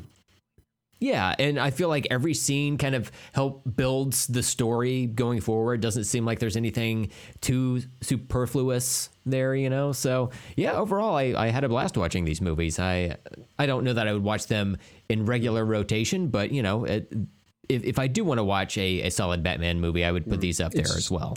Uh, Sorry, carry on. Uh, Yeah. It- Please. It's so rare that I find a movie that does go into any kind of solid rotation because there's so much media out there these days. And there's so mm-hmm. much that mm-hmm. we have to watch. Like, I mean, recently I started on Cabinet of Curiosities on Netflix, and that's amazing. Oh, and yeah. I'm so glad that it's standalone one hour episodes because I don't have more than an hour at a mm-hmm. time to spend on watching these kind of things. So, you know, um, it has to be really special for me to, first of all, to buy it, to want to watch it again, but then also to actually sit down and watch it again. But like Returns would be one that I would watch back every now and then. But uh, even then, like right. some of my favorite movies ever, I've not watched in like six, seven years. Like I've not watched Clerks in forever, and that's like Mhm. my one Yeah. of my top fives. Yeah. So, you know, it's it's about time, I guess. But I'd love to have a regular I rotation. about Yeah. yeah. I thought about rewatching Clerks and Clerks Two since Clerks Three is coming out. Um, I think it's coming out to rent and digital and stuff pretty soon. But he's been touring with it. But um, I like Clerks Two a whole ton as well. I watched that one. I not often, but I, I did for a while. I guess um, I've seen it a handful of times, and um, I'm excited for the new one as well. How about how about you, Dave? You excited for? I Clerks am, 3? yeah. I'm not as excited as I was for Clerks 2 because I guess Yeah. these things just kind of pass with time. You you get slightly more infused for stuff, or slightly less infused. Right. But any new Kevin Smith film, I'm going to support one way or the other. You know, whether whether I Yeah. am madly in love with them or they're something that don't necessarily do it for me as much. Um, like Yeah. I thought Tusk was a really interesting movie, but it wasn't a shade on Red State. Um, I Oh yeah, Red Red State's State's great. great. um, still not Yeah. watch Yoga Hosers. I will do. Um, I still can't. I, um, but yeah, there's some of it Like, I'm like, yeah, Jay and Silent. Bob reboot. I thought it was funny, but like it's it's kind of on the bottom of my list. But again, this is a, another James Bond Right. situation, and I, I always refer to things as James Bond when I'm talking about stuff that I love all of it, but I just that ultimately something has to be at the bottom of the list. It's not like the MCU where it's just like, Sure. well, you know, for um for the the Dark World and then everything else above it, or or whatever the the movie is that everyone's hating on this week. Um, so yeah, it's kind of like reboot. I thought was funny. It had some interesting stuff. It's clear that he's just doing what he thinks is fun, and he wants to just have fun making the movies Yeah. he wants to make. I and support that. That's Yeah. absolutely fine. That's what we want. Um, but every now and then, I kind of catch myself thinking to my, like, I wish he would do something more of the scale of Dogma again, or you know, something that has a little bit of Uh-huh. like satire and and something that actually comments on what's happening in the world rather than just and I know that Dogma wasn't necessarily cutting satire of, of what's happening right at that moment in time, but it felt like it was talking about something other than just weed and sex and hmm shit monsters. Yeah, shit monsters. Yeah. more shit monsters Like, in it, cinema. it had this whole But he it can had have this whole commentary on back. Catholicism and, and religion in general and and I mean the name of the movie is Dogma like you know it's it, it, Yeah, so uh but yeah like I just um some movies I like more than others but I'm just glad that he's still making movies so I'll, I'll get around to that for sure Yeah, I'm- Yeah. I'm, just he just seems like a good guy, and I'm I'm excited that he's just spending time with his friends, and you know, just basically he's like, I know who my fans are, I know what movies I put Yeah. out, I know what I'm gonna make. Like, he's just really leaned into that. But I agree, yeah, he could do. I I would kind of like to see him do a little more commentary like he did, or like a chasing Amy, you Yeah. know, something like a little more. Would, I wouldn't even but, be Um, Yep. I still I wouldn't even his be against like if I I would like for uh, a Hollywood studio to come to him with a project and say, "Do you want to do this?" And give him a chance at doing something that isn't his because.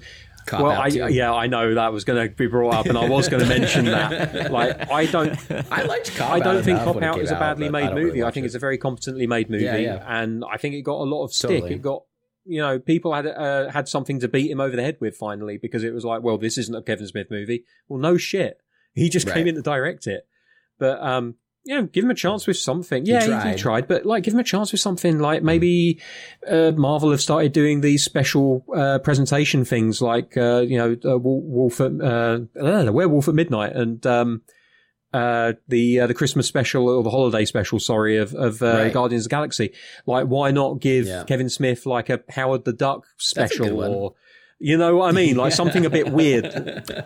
Well, he was, yeah, he was going to do that Howard the Duck uh, animated series on Hulu. Oh, was that what it but was? That got canceled. Whenever Yeah, they, I knew uh, that he had an restructured. animated thing that he was going to do, Yeah. but I wasn't listening long enough because I, I Yeah. kind of drift in and out of his podcasts. Uh, sometimes I'll listen, and sometimes I kind of like drift away. Um, I knew that he had something that was in the works that was going to be an animated show that was cancelled, but I never found out what it was. I didn't realize it was Howard the Duck. Oh Yeah. damn! That's yes. cool, Quack quack. but not That anymore. So sucks. it's not cool. Wow. Why do they take everything? I, I do like that though, Steven? Yeah. What? yeah, Stephen. Sorry. W- Let's all talk Okay, at the same time. You guys ready? One, two, three. Everybody say. Okay, okay, yeah, I think that can work. I think, yeah. Uh, I was just gonna say with Kevin Smith, I feel like uh, he has mentioned before not wanting to do like a big tentpole superhero movie, but I feel like yeah, you're totally right. If he did like a special presentation, that would be Yeah, cool. give him an episode of She-Hulk or something like you know one of one of the Yeah, other comedy right. series. Like he's done episodes for CW shows before. He's perfectly Totally. capable of doing that kind of thing to a, a very high competency level. So look at me talking like Right. he's some kind of special case that we need to give out charity fucking events for. um, like he, he, people don't give him the credit that he deserves. He's a, he's actually a very good director who is capable of making some Oh, yeah, yeah. really I like stuff. interesting looking movies. And uh, I, I think it's just a shame that um, there there aren't more studios that are willing to give him the reins on certain things to at least try and cash in on his rabid fan Right. support. Because you know I don't mind saying I'm a fucking rabid fan. I, I'll just support what he does because I want him to do Mm. Yeah. well. I don't care if it's good. I like his shit. Yeah, Yeah. for sure. Um, all right, so for my final thoughts on this one, kind of like Dave said, uh, Yes. Batman Returns, I feel like was a better movie than the first one. It kind of surprised me that I liked it as much, and I I remember it as much as I did. There was a lot more memories that popped up with this one um, than the first one. But um, yeah, I, I I feel like this one could be in rotation for me as a Christmas movie now. So. I would like to throw this on, maybe not every year, but you know, like every other year or whatever. I, I liked it enough now that I want to revisit this world again. And uh, as much as I know that I'm not looking forward to it as good movies, I am curious to see where these go with the rest of this era of the series of Batman movies, with the uh, the Schumacher ones after that. And uh, specifically, Brent and I are both trying to read that Batman '89 comic book series, which instead of the Schumacher stuff, does like a different, you know, continuation of these. So I think uh, hopefully next week we'll have those finished. There's only like a six um, issue series, so it's pretty short, but um, yeah, so far so good with those. So I'm, I'm looking forward to that. But um, it's been a, a, blast talking to you, Dave, about both of these movies today. I I'm love. We haven't even talked about the the onesie you're wearing. ah, yeah. Before the show, you showed us. You got up and showed us your uh, wonderful Batman. The old gr- black and gray onesie. Episode, yeah. So. oh, it's amazing. I bought it. I love it. So obviously, bought it on a whim years ago, and uh, I've only used it twice. So. well, I'm glad you used it today, man. It's rocking. So. Absolutely, uh, came in handy. Yeah, absolutely. Um, mm-hmm. But uh, it was a blast having you on the show. Did you want to plug your other podcasts or anything else you got? I, I, never turned down an opportunity to plug something for free. Um, no. Please do. Don't go there. uh-huh. You got to preempt I'll, I'll finger bang yeah. anything moving. Um, but yeah, th- first of all, I'd like to thank you for putting up with my uh, with my bullshit uh, over the last uh, nearly three hours. So it's always lovely talking to you guys. It's lovely to and, have you on. Um, so. the, yeah. the sympathy laughter game here is strong. So I want to congratulate you on on making me believe I might actually be slightly funny. Um, Oh no, it's well earned. Oh, well absolutely. Uh, so man. I've got uh, three podcasts at the moment. Um, two of them you'll mm-hmm. be able to listen to every week, and one of them you'll be able to listen to whenever I feel like making it. God damn it! Um, so uh, that one is the BS Cast. Uh, if you go to the bscast.com, um, you'll be able to find my Acast page, uh, but you'll also be able to find it if you just search for it on uh, most of the normal podcasting apps it's basically just a place where me and any of my friends can just come together to talk about whatever we want to talk about. Lately, it's turned into more yeah. me and Tyler talking about Marvel. So we started reviewing She-Hulk and then we couldn't get mm. together to talk about She-Hulk anymore. So we've reviewed episode one and two and I think that's about it. Um, but you know, spoilers. I loved mm. it. It was great. Um, Eerie International yeah. is uh, me, Andy Preller, and uh, David Hopkins uh, I'm sure that listeners of this podcast are familiar with all of those people's names. Um, mm-hmm. We talk about horror every week, uh, whether it be TV series, movies, uh, games. We did one episode on video games. I screamed like a little bitch at PT, and uh, that was the end of that experiment. Genuinely, horror yeah. games are st- are, are oh, scary. especially PT. Yeah, genuinely, I um, unfortunately yeah. I had a hard drive failure and lost the game soon after because you oh, can't no. download it anymore. So thankfully, I was able to play mm. it before I uh, I lost it. Um, so yeah, we talk about anything horror uh, at all on that. And that's uh, once a week. We normally release episodes on a Saturday or Sunday, depending on when I can be bothered to edit it. And uh, then we've got Generation Animation, which we release on a Sunday every week. Uh, we talk about animation, whether it be anime or Western cartoons. Uh, we've recently opened the floodgates and decided that we're going to allow puppetry to be considered animation because oh, really, when you animate something, you're taking a lifeless thing and you're making it look as though it lives. You're giving it movement movement. So mm. puppetry does kind of fit if you really try hard to make it. Um, yeah, there's a innuendo there. I'm not going to go there. Um, this whole show has been. Oh, I love innuendos. So. I'm British. It's what yeah. we do best. The Carry On movies yeah, right. were just basically a giant en- stream of innuendos. You know, take them away, matron. I love it.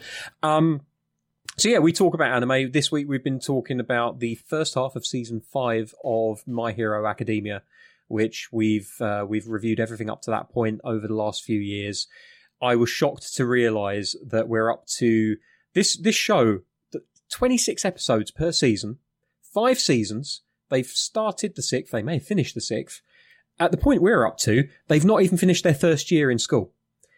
It's a free it, it's a oh, wow. free year enrollment oh. in the in, in the uh, the Hero uh, Academy, and at this rate, we'll be going on for about 15 seasons. So I'm looking forward to that. it's going to be good fun. yeah. Um, so that's a lot of, con- lot of content for us, which is great. So yeah, if you're interested yeah. in anything to do with animation, then we've probably, over the course of about 511 episodes, covered something that people might be interested in us talking about. Um, mm-hmm. and, uh, that, as they say, is that. So yeah, thanks once again for putting up with my rambling. This is a habit I have. I talk too much and people can't find the word edgeways well, to get in there, you know? So good so thing you're on a podcast, man. and you have multiple heroes. it's always great to have you on, man. I love everybody over at Area International. We've had a bunch of guys on here, or a bunch of times, I guess. Um, and uh, it's always great. But um, yeah, I I'm so glad you got to come on because you seem like a really big Batman fan, and uh, Andy as well. You guys were trading off on our little Twitter thread together, um, different memorabilia, Yeah. you had, which was pretty fun. But um, yeah, I I just love uh, I love when Brent suggests something for the show, like. I'm actually not that big of a fan of this thing. Let's watch everything that you can possibly do with that, and then invite all of our friends on to talk about it. So, uh, certainly glad that you were one of our friends to come on for that. So, thanks for coming on the show once Yes. again, and uh, everybody go listen to your other podcasts because you're an amazing guy to talk to, and I'm sure listen to all Thank those you. ways. Thank you. You're things. lying through your So- teeth, but thank you so much. I, I'm only lying through my teeth because I don't listen to podcasts, but they obviously I've talked to you and you're amazing. So clearly those shows are amazing. Everybody knows How that. can, how So, can you podcast if you don't partake in podcasts? That's a Joker Listen, reference right there. um, We all live in a society. I'm not even sure what this is. Still, after all these years, after all these episodes, I don't even know where this It's goes. in It's the a source of great entertainment, let me tell you. I was listening to you guys talking about uh, maple syrup last week, and I was just like, first of all, I know how they make it. And second of all, second of all, you don't know this, but by covering yourself in, bodily in maple syrup, you've actually enacted an ancient mating ritual, which is native to Canada. Oh, because they, they they love it over Uh-huh, there. But yeah, that. apparently, Oh, sure. because I watch. Um, I know you're trying to wrap up. I apologise, but I watch No, a YouTube fine. channel called uh, My Self Reliance, which is a guy that lives in the forests of Ottawa, Canada, and he's building himself a cabin because he built one already, and then somebody planned a road right next to it, so he moved, and he's building a second Hmm. one, and uh, he's got a lot of maple trees around. So what he does to make a little bit of uh, of maple syrup, he he gets those taps, he hammers them into the tree, uh, collects all of the sap, boils it up, and uh, hey presto, maple syrup. There you go. Lovely stuff. And he he does cover himself in it though. Um, I hear that that's a very private thing to Canadians, so Oh, he's not filmed himself So- yet. But maybe if money gets tight and he opens His yeah, when he gets an OnlyFans, um, Yeah. then um, right. he, he might. Yeah, That sounds good. Well, I look forward to. I like that he kind of, you know, it's a Kevin Smith. You got multiple avenues to uh, to put your art out there, and I hope that he Yeah. has the the the maple testicle OnlyFans um, that I hear he's going to be opening. I hope will be really well, he, great. he could so. get onto the Canadian version of Patreon. I don't know if you've heard of Atrion. It's, um, no, I yeah. A- Atrion. Uh, it's it's it's a terrible joke, is what it is. Um, but yeah, you can only pledge in Canadian dollars, which means that nobody ever makes any decent money. Oh well, fair enough. Because as we've learned here already, we have a great handle on the economies of all of the countries that we represent, I suppose, and the uh, exchange rates Yeah, there. right, Yeah, So, I mean, very, very um, soon, a hundred, uh, hundred pounds will be worth maybe even a dollar. Who knows? Oh, uh, here's It'll, hoping, it'll be like Here's coming to Japan, coming over Yeah. here. It'll be like, how, Yeah, how does your right. rinky-dink money work again? How many hundred? you, do you guys used to Yeah. have pence, right? When did you get rid of them? oh, when you needed a wheelbarrow to buy a fucking loaf of bread. just because of heavy heavy bread, though. Yeah. Well, Jesus made a lot. Oh, He's- yeah, that's he's right, been that's sick right. He's- ever he's since he been moved to making those Japan. Yeah. Call- He's been Callbacks, making those loaves and fishes, upturning tables. right. you, know, you name Yeah. it. He's uh, he's been Yeah. doing it. Big table guy. Big table. I've got to, guy. I've got to worry if Stephen ever goes to that stall, he's going to walk away with a table rather than a loaf or a fish. Listen, I love a table. What can I say?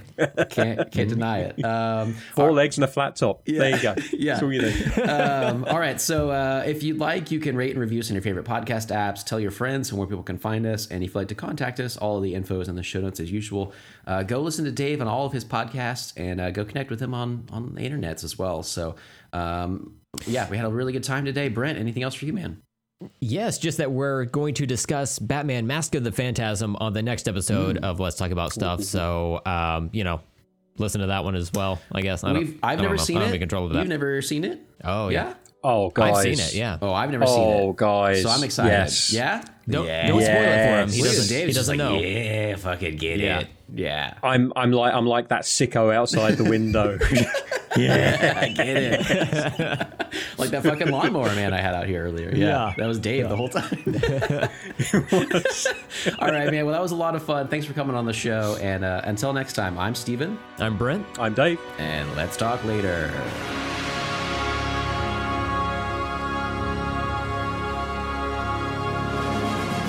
Flap, flap, flap. I wish there was a sound effect for I- that face. I am the great derailer. I'm terrible for that. I do it so often. That, that's your Batman villain name, the Oh, yeah. Derailer. Yeah, and I sing I, I sing it in the form of uh, The Great Pretender by Queen. So Uh-huh. my entrance is just me like, "Oh yes, I'm the great derailer." Yeah. Pretend that I'm not around because actually my actual power is I'm invisible. So I derail things, but you can't see me because you pretend I'm not around. I have that power over people. That's a pretty good villain, I Damn. feel, overall. Mm, it's not bad. Mm. It's not a bad one. Unfortunately, it only works on podcasts. Yeah. Uh, if Batman gets a podcast, he's fucked. Does Batman have a podcast? He'd never let us know if he did. Oh, Yeah. Secret. yeah. It, it would be under one of his pseudonyms, like the Old Man or something like that. I don't know. I like it. Sometimes he pretends to be the question. Thanks for having me on, though, guys. I've really, Yeah. really, really enjoyed that. It was awesome, man. I'm going to go ahead and uh, actually stop recording there. Uh, this is the part of the show where it's uh, we're just hanging out backstage, you know, bullshitting after a, a job well done. You know, obviously this is the beginning of the show for us on our end, but you know, like for the the audience, they've already heard the uh, magicalness of the show. I imagine And it was pretty great like- this time, too. I might. How could it not be? You know, all that stuff you said was Yeah. was incredible, Dave. Like I, I just. Just I- like to, to, to think back on it, like wow, Right. that we witnessed that, the audience witnessed that. Never has so much bullshit been spoken by one person in one place at one time as I have true. just managed. Yeah, I'm, I'm very proud And of it was myself. amazing. You should be. it was As beautiful should to see that much bullshit, you know? Yeah, well, I I, have, I have a podcast which is dedicated to bullshit. So, you know. Oh, yeah. So you're, you're just spewing with shit all the time then. Absolutely, yeah, Yeah, and, and uh, actually, um, th- th- this kind of acts uh, as fifty percent of the post show for Erie International as well, because I literally finished recording that forty minutes ago. Um, wow. So yeah, yeah. Well, thank um, you coming back for this. Uh, it's amazing. 40 minutes ago, we were in this show. So you're recording both at the same time, I assume, which is I know. That's amazing. I'm a time traveler. I appreciate it. I'm, I'm a time traveler. Uh, yeah. Okay. I suspected, but I wasn't sure. All of his responses worked for both Erie International Right. and our Batman discussion. I just So when he was just like flapping, just like that, that, Right. that singular word, it just it worked in both places. You know, it's incredible. somehow, yeah, Andy made sense of it. I don't know how. He does. He's a very good patient like man. Yeah, yeah. How? Uh, what did you guys discuss today over on Erie? Uh, so we had a movie from 1963 um, called The Damned, uh, which in the US was called um, These Are the Damned. Uh, it starred. It's a beaver uh, documentary. Uh, you, you, how did you know? How did you know? It's an Oscar. It was an Oscar It's- nominee, maybe even not a winner, but It's a 90 minute black and white documentary about beavers in Mm-hmm. uh, in, in the the upper uh, region of, of New York. Actually, Oh, wow. It's, uh, yeah, Beautiful. the lesser spotted uh, brown. Uh, I don't know where I'm going with this, so I'm going to stop. you did really well though. That was I really liked it. yeah, Thank yeah. No, it's me. um, it's it's Oliver Reed um, stars in it. Oh, yeah. Um, and uh, it's it's actually a, a really really cool movie. It's based on a, a novel that was written a couple of years beforehand. It deals with a lot of quite heavy topics, none of which I want to necessarily tell you because it would spoil the movie. Um, interesting. it's about logs. It's about logs and twigs and and Yeah. varying sizes of wood between the two. Yeah. Yeah, yeah. Hey, well, you've come to the right place to discuss varying types of wood. Let me tell you what. Oh hell yeah, boy! I can tell you about one I've got right now. I tell you, it's a cut diamond. I'm so excited. Meow. Oh my god. That's cool though. I hadn't heard of that one. Um, I like uh, so many of our podcast friends have you know uh, turned me on to different movies that we'd never heard of before. I noticed that you guys uh, have been listing a lot of movies that you guys have been doing. It seems like you've been doing a lot of older things lately. Um, Yeah, am I right yeah. about that? It seems like a lot of stuff I hadn't heard of before, which is cool. We stumbled across an episode of the Pure Cinema podcast where they were interviewing Edgar Wright. And we love Edgar Wright. So everyone does, pretty much. You know, like anyone Right. that's got like uh, half a brain or any sense. I've pretty much insulted everyone else that doesn't like him Uh-huh, now. sure, so, uh-huh. but there we go. I don't care about them. Worth it. Um, it's worth it, absolutely. I, I stand with my boy Edgar. Uh, and he was talking. Is it fair to say that if you don't like Edgar Wright, you are Edgar wrong?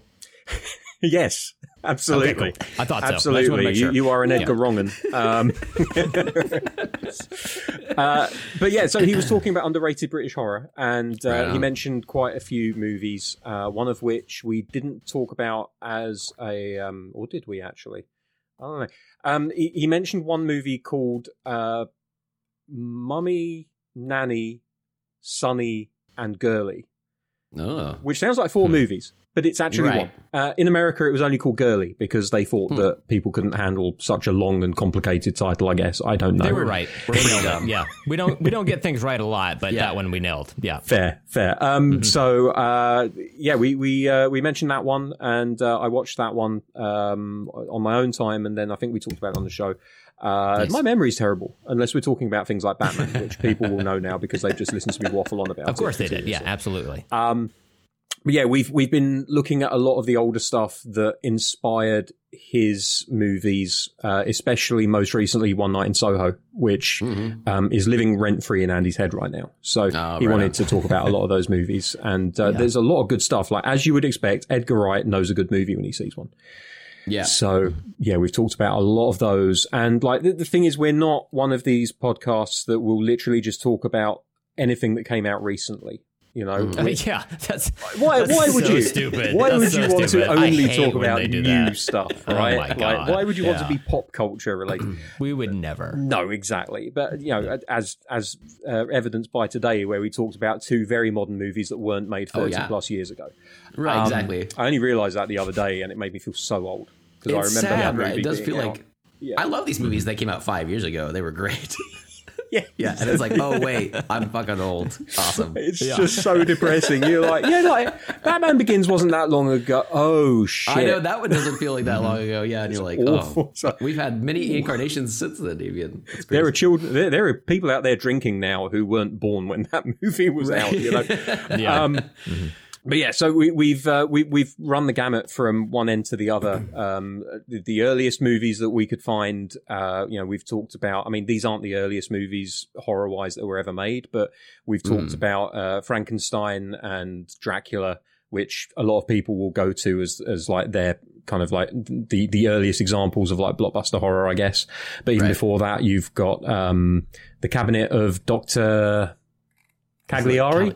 Yeah, I didn't know. Yeah. I never know how to say it. Yeah. No, I and the problem is because I like Lupin, I always say. Cagliostro, and that's wrong. I shouldn't. you know, can you imagine a Lupin movie where some guy just jumps out of a coffin and drags a victim up this rig, rig, rackety old staircase that's been designed to be very unsafe but very cool looking? Which I couldn't even imagine a Lupin movie. I don't even know what that is. oh, now you need to watch a Lupin movie. Um, Lupin is just uh, like one of the the just funniest anime. Um, there, there's a lot of good stuff Oh. out there. Um, Is that like uh, uh, Lupin the Third? yeah, that's him. Is that like a part of the That's that him. franchise? Yeah. Lupin the Third. Oh, okay, cool. Um, so he's uh, there, there's a really good CG version uh, which is called Lupin the Third, the First, which is an Oh, asshole about this. confusing.